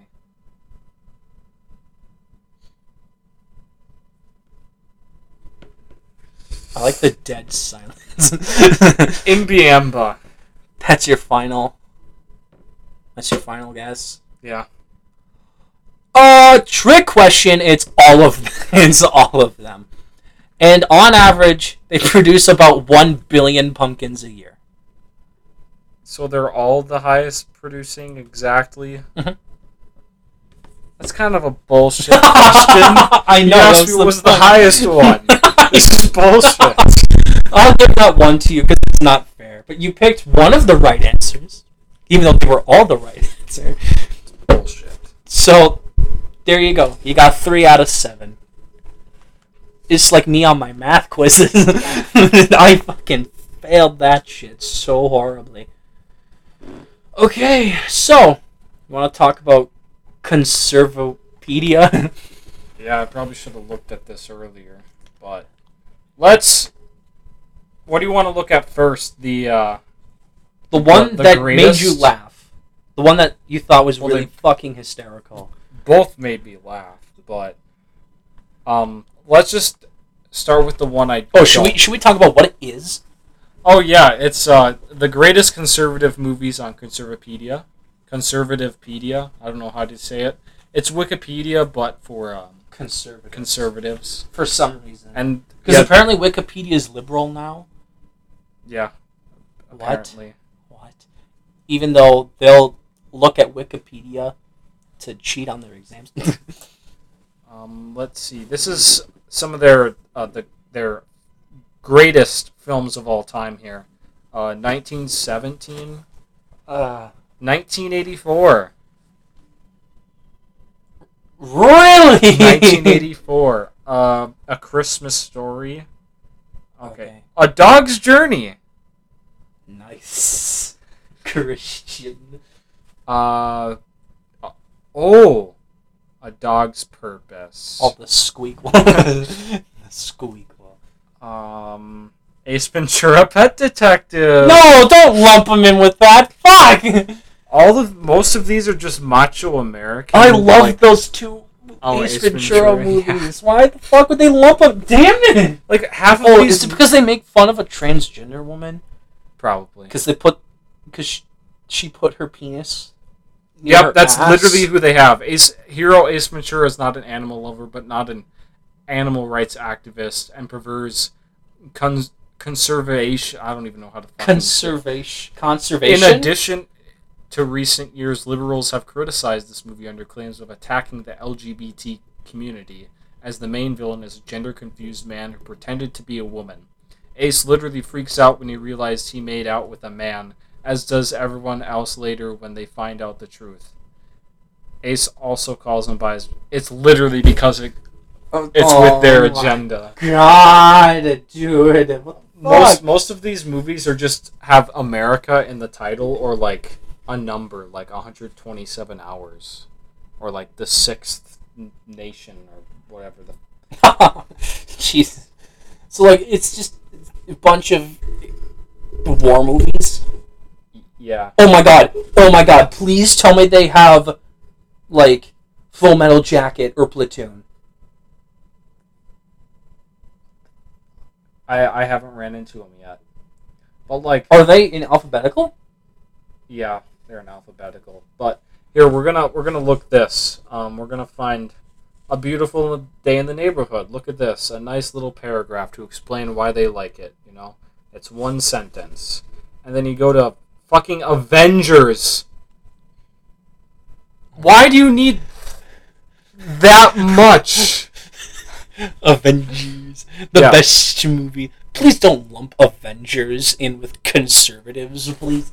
let's uh let's let's try and change the rating to like so we so it's not in alphabetical order Well, I want to see it in alphabetical to see if they have Full Metal Jacket or Platoon. Okay. Or oh my god, Apocalypse Now. Do they have Apocalypse Now on there? Uh, they do not. Uh, I got got past the A's, so they do not. Damn. Do they have The Godfather on there? They have Black Panther on here. Really? On the conservative list? Yeah, Why is that? I don't know. Let's find. Shit, I gotta I thought they'd hate black. Braveheart. Yeah, I thought I thought that too. Um. Oh my god. I Oh, bet they- because he fights against a black supremacist, which is not. That's not the point of the. That's not what his motives are. no, Not not really. he's not. he just Michael doesn't. B. Jordan's not a. Su- what the fuck? Is, what are they He's a on? black supremacist, so therefore it's good. Fuck. Uh, Ah, yes. People of other races are bad, according to these fucking nimwits. not Bruce Almighty, Evan Almighty. What? Why? The Steve Carell one? Why? Why not the Jim Carrey one? What the fuck? Oh, I bet they're gonna have a fuckload of. Jim Carrey movies on here, but they don't know that Jim Carrey is extremely fucking liberal. So, uh, whoopsie They- they have daisy. two God's Not Dead movies on here, of course. Yeah. Oh, there's actually four of them. Oh, there's four. Yeah. Godzilla versus Biollante. Bio, That's a movie about environmentalism. That's the one Godzilla movie they have on there. It takes jab at genetic engineering and playing God.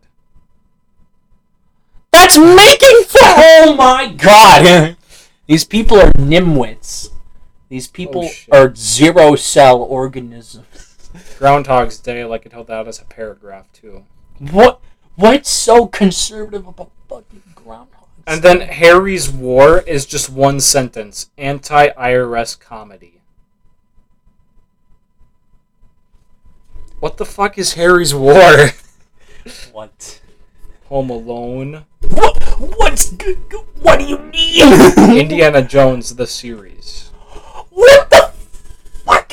Iron Man two, Joe Dirt's on here, baby. Of course, Joe Dirt's on. That'd be the one movie I'd be like, oh yeah, Joe Dirt would be on here. 1953's Martin Luther. Oh, not the Martin Luther King Jr. The other, Yeah, the, old other- one, Yeah, the other Martin Luther. the one that hated people. Uh, Mr. Deeds. Wait, did, did I just see Mr. Smith Goes to Washington? Do they not understand that movie? Let's. Oh no, let's- wait, because it's about a Boy Scout leader. A tale of good. Simple man rising above the pressure of liberals to do the right thing. Features perhaps the best defense of the American political system ever committed to film. What the fuck? Standing there refusing to do nothing.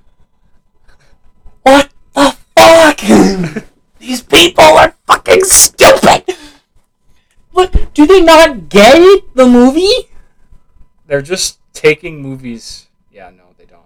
So the whole point of Mr. Smith Goes to Washington is that the politicians are put in line and help the little man, and that can be blamed on both sides. So why the fuck would you just throw it at one side? Why are you so dumb?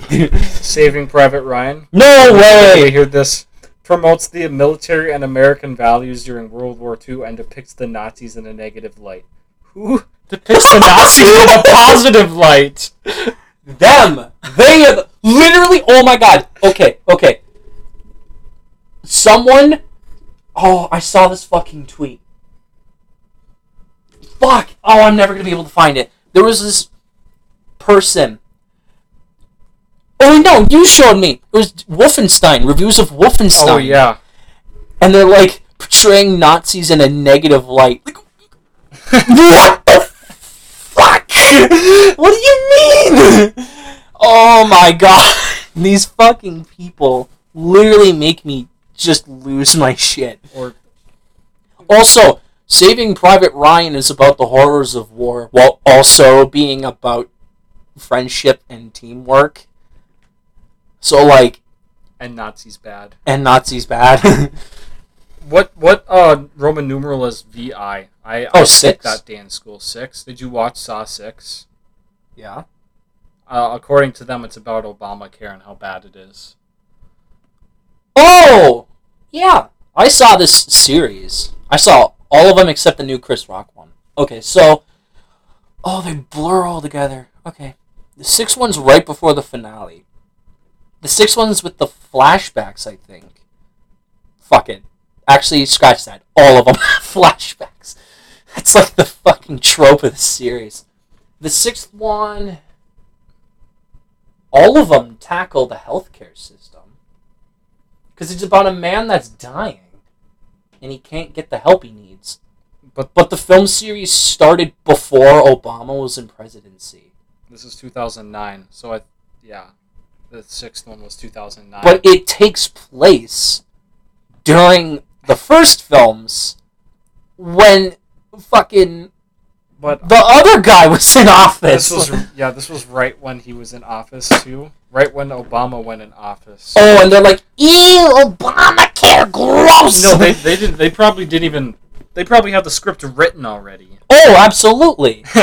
it just released in 2009 and they're like because he had to he had to make a choice between he had to make choose two people out of six to survive and that's i guess a metaphor for obamacare But would fucking him one. ooh this this this i'm gonna save this one for later because this is important to the to the other one it's important to the other one but that that's Oh, the funny. worst ones. Yeah. yeah to the worst ones Is Uh, American Beauty on this list? no I feel like American Beauty would be on this list randomly. the kino sky high is up here Sky. Why? Wait. At an airborne high school, this is a huge paragraph. Is the son of two costume vigilantes who he does not appear to have superpowers, hinting at the idea of social advancement, which is the basis for the American dream. I mean, I guess I can see where you're coming from with that. The social advancement. Do you mean social advancement, like social inclusiveness? Because you fucking hate that. I'm. Just because you have superpowers, you that doesn't make guns. What? Which can be, be related to the expression "guns don't kill people, people kill people." what the? The Incredibles, the line also condemns forced diversity promotion messages, such as everyone can be a hero. Furthermore, the film promotes the idea that anyone can be a hero, as will his sidekick kick friends seemingly unimpressive superhero abilities eventually rise above their assigned statuses and save the school. What the fuck? Grayson is a feminist villain. What They have a feminist villain in the movie? What? woman is a villain. She seeks to turn all the superheroes into babies and then raise them to be evil and loyal to her. I'm Perhaps surprised they don't have to play God. Men in Black. They- three. They had the first one on well, because one of them has a female villain, so I feel like. Oh yeah, the second, the second one. yeah. Suicide Squad 2016. No, not the 2021 version, because that has social messages that. In a dream sequence, villain Harley Quinn shows her deepest desires, which is being a housewife. What? That's where I, that's where I stop. To watch it. Oh fuck! It comes out in two weeks. I'm gonna look up. I might take that night off if I work. We should see it the Friday. Good job. All right, I think it's time to move on to the. oh, oh yeah, or we're recording now. We gotta Okay. we gotta move on to. uh the Kino script. I gotta go to the. Oh fuck! It comes out the 14th. That's next week. God damn it! Time to take some time off of work. What about this 641? Does that look good to you? For Friday.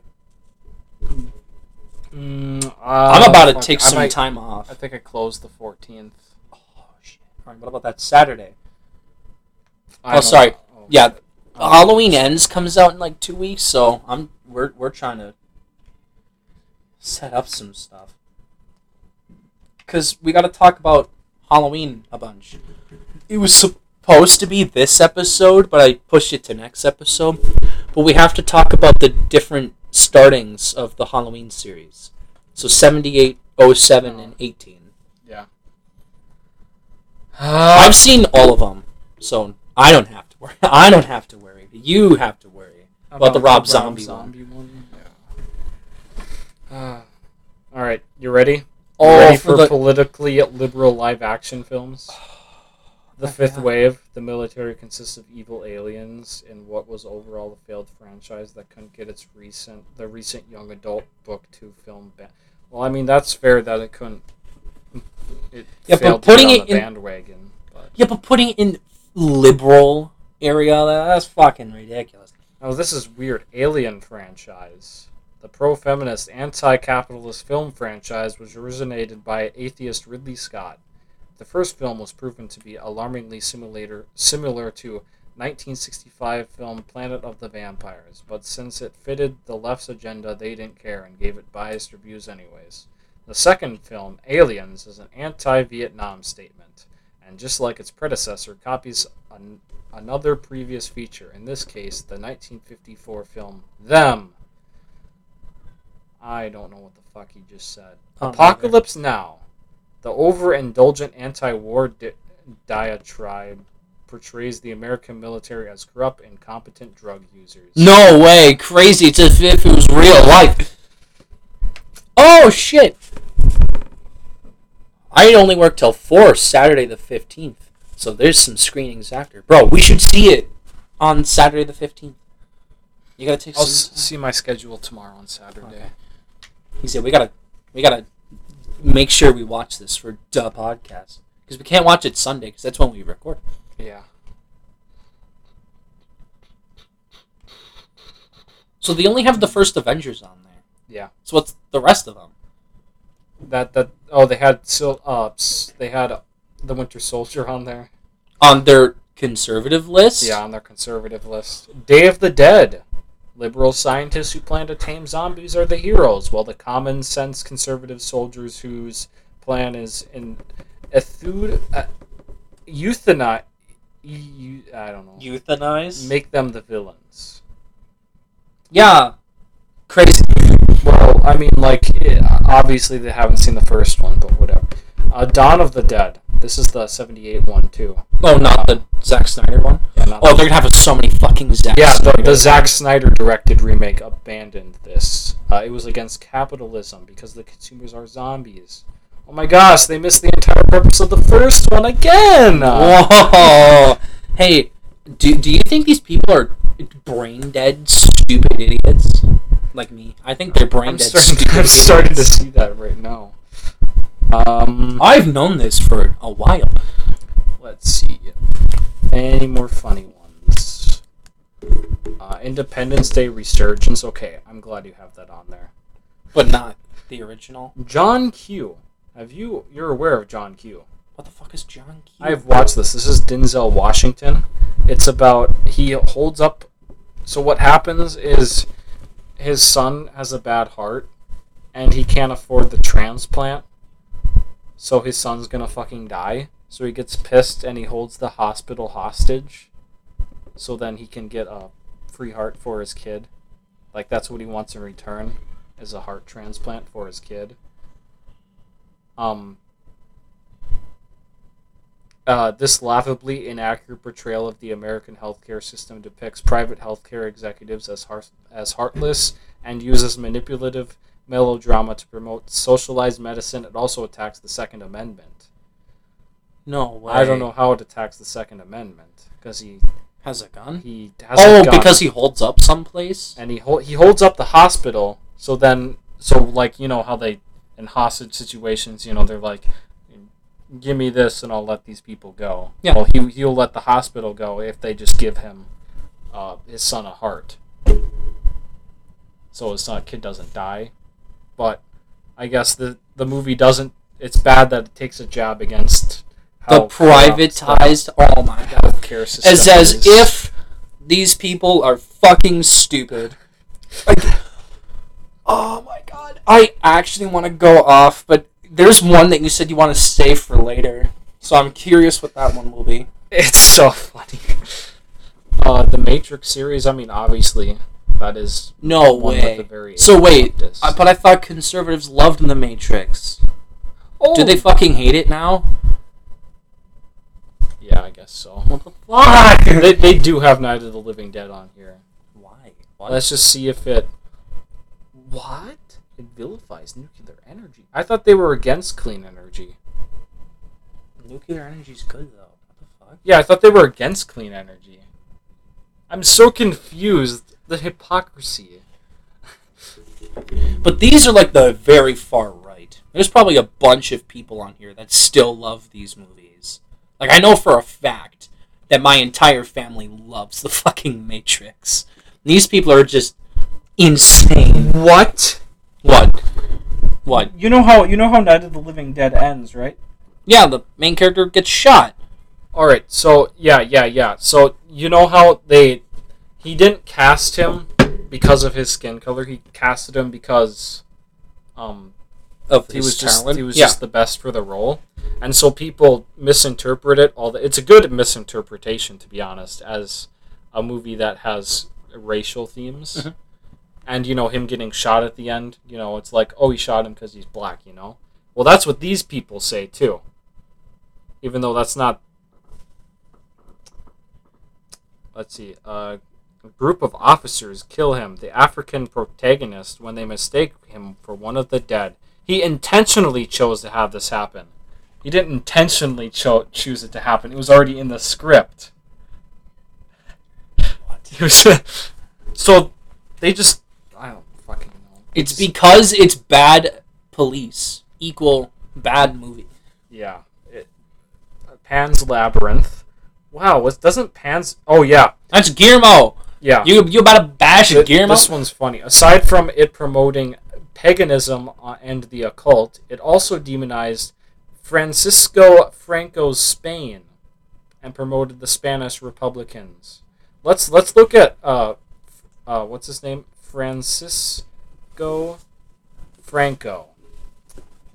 Let's see. Let's take a quick look at his uh, Wikipedia page. Um, I don't know. He was he was known as a dictator. Um, let's let's get into the juicy stuff. Uh, ah, killed tens of thousands. Hmm. So he was a good guy. oh, but they like when Nazis are portrayed bad. Huh. What the fuck is wrong? Are these What- people? Tune. Anti-Vietnam and War, anti-American war film. Wait, which one? a Oh, Platoon. which depicts most of American soldiers as psychopathic war criminals, while the good soldiers smoke marijuana and also depicts NVA as sympathetic. Was also made by the far left filmmaker Oliver Stone, who, in an especially shameful element of irony and hypocrisy, was himself a Vietnam veteran. Maybe, maybe these people don't understand that he. Maybe it's too late to try and reason and figure out what's wrong with these people. The return of, they have all the RoboCop Oh, because anti-police and corporations. failed attempt to depict all police forces and corporations as evil. It also contains an environmentalist message. With the 6000 sucks, a car that pollutes and guzzles gas for no reason than to be environmentally unfriendly. Whoa! Satire! Wait a minute. Well, they they gotta have Starship Troopers on here. I- Almost absolutely. We are we are. We should just skip to the one where so- you said you wanted to save it. Because we're running kind of late again. Where is it? oh, the one you were looking for? I have to go to the. the this is the animal section. This is the animated section. Oh, I bet they fucking hate Happy Feet. Um, they do. Mm. It, it is in the animated section. that makes a lot of sense. R A B C D E F G H I J K L. All right. Maybe they removed it from the list, or maybe it was just uh, maybe it was just faked. But I should sign in and then switch everything as good movies and bad movies, and then just all the ones that were liberal put them in good. Even though there are ones in the conservative list that are good, it's just annoying that they just label it that. or misinterpret the meaning. Yeah. Oh fuck. Oh my god! Now I gotta go to my history. Fuck. Fuck. Quick, distract them while I find it. Oh, James Gunn and Jennifer Holland got married. Yeah, That's cool. that is good. James Gunn is the goat, bro. Um, they had the different like films that he made. But, oh, this is funny. We're actually just talking about this. Look at that dreary Netflix Apple. oh no, I lost it. Oh, there's more. Look at that Facebook, Instagram. Look at that. Look at that. Look at that. Look at that. Look at that. Facebook, Instagram. There's uh Sony. Sony. Oh yeah, baby, let's go. That's like real life though. I don't know what you're talking about. Oh yeah, did you see the first set photo of Madame Web? Oh, so they're being accurate with like the headset, I guess.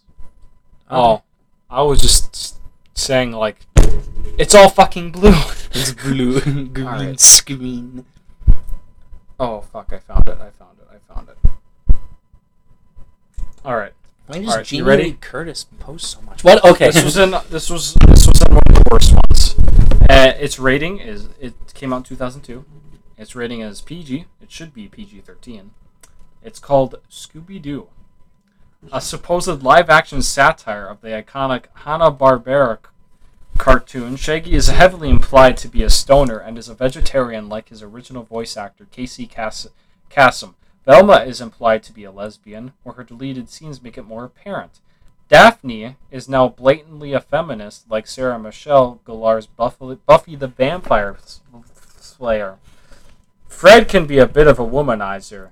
There are a bit of raunchy innuendos, skimpy clothing among college age women, glorifying the more decadent stereotype of spring break and strong language, including where Fred, possessed by a demon, says the word. I can't read it, it's Wait. censored out. Pamela Anderson makes a cameo promoting environmentalism. The National Guard are portrayed as helpless.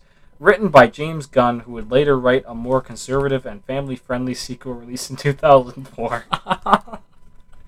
Gunn revealed that there are there was an even more vulgar version of the film in June 2017. yeah, the R-rated version. So they s- start off by saying it's a live action satire, but then they state how they don't like it how he's a stoner.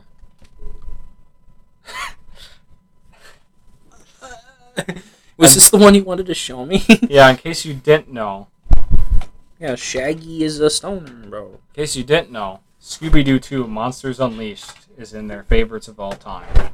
Unlike the 2002 film, this film is more conservative, pro American, and family friendly like the cartoons.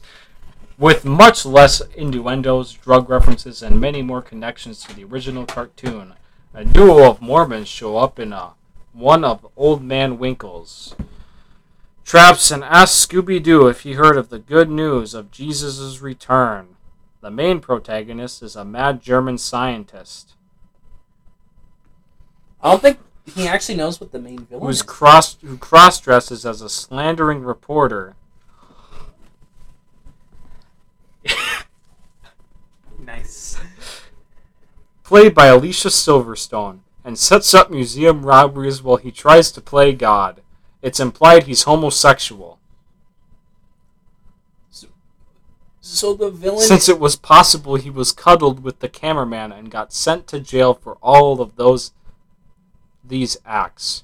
It also promotes fast food in positive light, where Scooby Doo is eating a Burger King Whopper and a giant co- cotton candy monster. The unmasked villains, such as Old Man Win- Wickles, want to redeem themselves someday. Gender roles are enforced as Fred and Daphne, Velma and Patrick. What I'm just gonna say Seth Green. The film does promote critical thinking, chivalry, teamwork, and individualism. Written by James Gunn. I think this website's a joke. this has to be a fucking joke. This is an elaborate joke. Oh I Oh my don't God. believe this. Bro, I follow this group called IG Art Gallery on Instagram. Look at this shit. Whoa. I wish I could draw that. Look at that. That's so fucking menacing. I imagine like a trailer opens up. It's like two guys like rowing their asses off, but it's like a really long shot. Then you see a shadow come in from the distance. It's fucking massive, and then it reveals it. It's like, Moby, Moby Dick. And then like the score picks up, and you just hear the screams of the people as they're fucking rowing their asses off, and you just see the giant dragon thing open its mouth, and it cuts. It's like a teaser trailer, bro. I would crane to that. Oh my god. It's it's it's a Moby Dick uh, adaptation of him as a water dragon. Fuck, that looks so good. That's so good. look at the wingspan. That's not even all of it. I love how like he's whipping up water, and they're just like fuck, fuck, and I love it when they just go after one person and eat them. like yes, snack.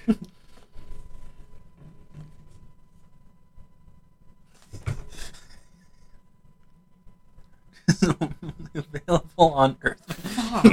Fuck. anyway, uh, is that all? Yeah, Um, they are funny. They are very funny. I think it's a joke. It has to be a joke. I, you know what? I kind of hope it is, but I also hope it isn't. It's like it's really ironic, but also it it frustrates the hell out of me. So I kind of hope. Like They they, are joking. have movies in their favorite films of all time that have liberal, blatantly obvious liberal messages, and they're like, nope, It's not. it's not. It's our agenda. I think it's a joke because they have, because it's like our agenda good, your agenda bad, and I don't think conservatives are that stupid to straight up say that. Like, there are a lot of them that would, but I agree that at least some of them are a little more nuanced. Some of them, some of them. Yeah. Um. All right. So you know what? I'll give a tease to next week. We'll give a tease to next week. So we're we're going to be talking about the last Oscars for a while, and it's the horror related one, the year of the Silence of the Lambs. We're gonna talk about the first versions of Halloween, as in like the first of their series. So the 1978 film, the 2007 film, and the 2018 film. Oh fuck, there's a lot on here too. I also have the original Texas Chainsaw Massacre versus the 2022 one. That's a lot. I don't know if we, we were gonna do that. Should we save that for later? What the Texas Chainsaw Massacre? Yeah. I haven't seen them, but one of Yeah, them's available on. Netflix. Yeah, so. that's the new one. Yeah. I also, just for me personally, I'm probably gonna watch Amsterdam, but you don't have to. Um, and whatever news comes up. What do you think? Is this a good list? Should we wait for some of them? Oh, sh- I I don't know. I'm I know I'm gonna actually get on the Living Dead franchise right away. Pretty much. I'm just debating if I'm gonna fish, finish Ryan Gosling a thon first. yeah. I don't know where any of them are except for the first one. I'm not sure you can find a pack for like ten bucks, bro. Watch. Go on Amazon. Right now. Gonna type in. The. oh, fuck. Living. Dead.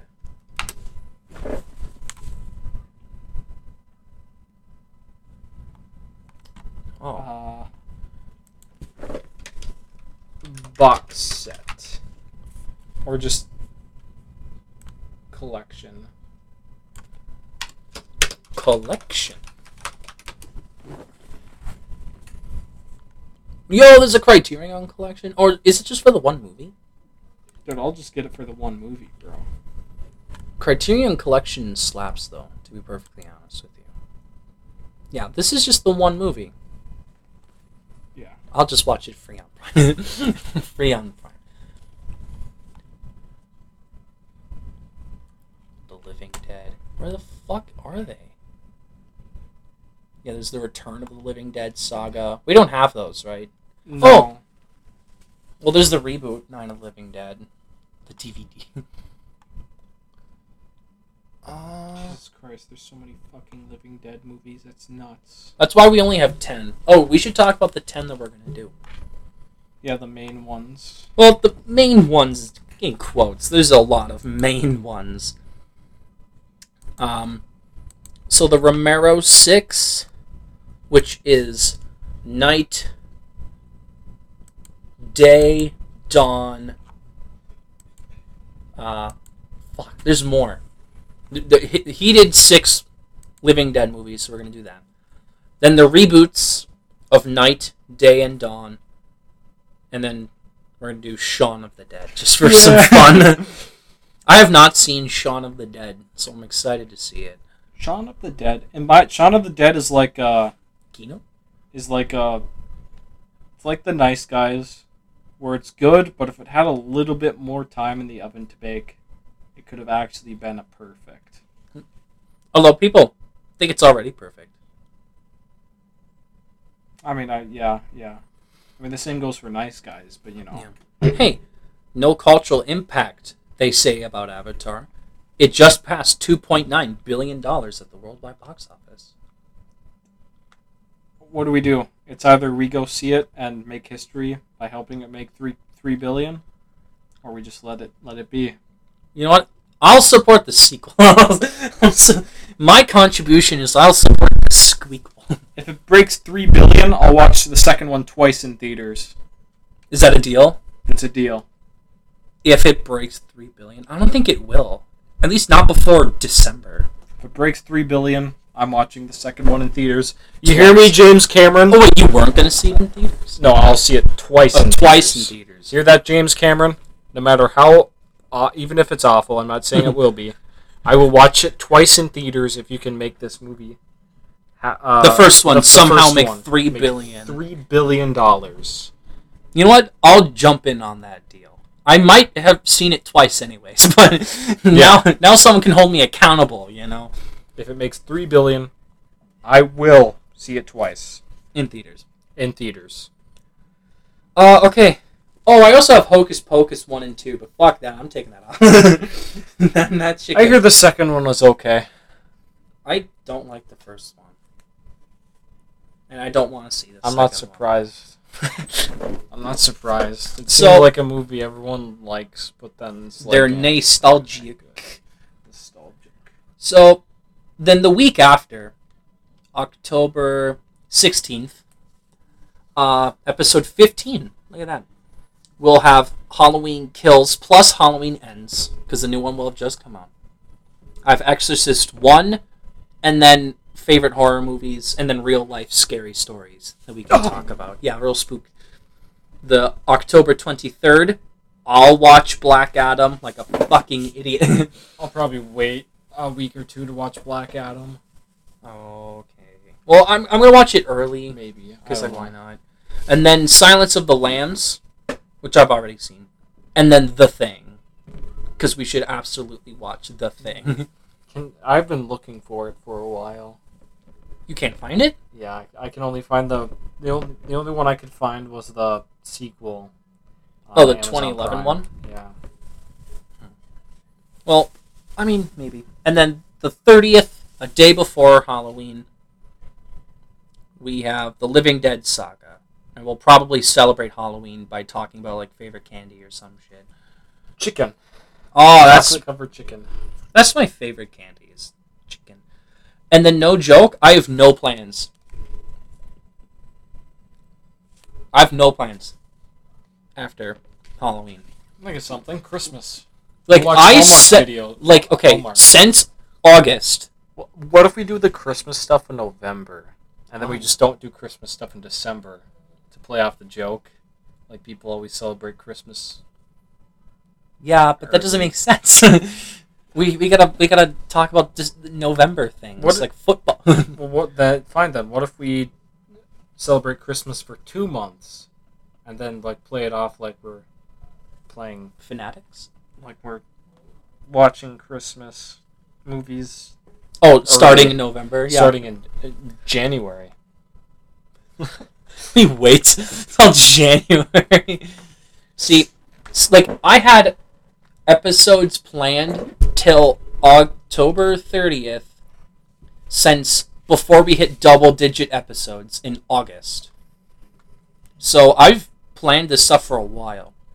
But now we're actually in October and I don't have anything planned for after. Um maybe go back to some regular non-Halloweeny episodes. I'm just waiting for Christmas, where we're probably gonna watch like a billion shitty Hallmark movies. Ugh. Christmas Chronicles. This is. okay, so the plot of this one is it's a rich businesswoman who needs to go to a small hometown of hers, and one of her parents are dead. We don't know why, but she just is. She she doesn't take Christmas lightly, and she meets a small town hunk boy, uh, but she's she's dating and or slash married, and she falls in love, right? But she she can't, right? She doesn't know the meaning of Christmas, uh, but it's because of this random fucking hot guy she's known for like two days, uh, and she decides to break up with her husband to be with this new guy, and it promotes Christmas as a value. Well, you see, And there's the Yeah. there's the black side character that says "You go, girl" when it's done.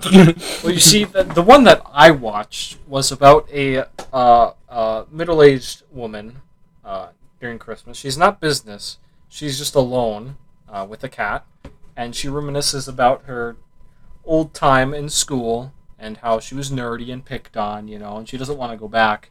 But that's where her family is, and she has to go spend the Christmas with them. You know, it's different from the normal business stuff, which I think is refreshing. refreshing. So yeah, she Or goes there's one where a fucking war veteran has PTSD during Christmas.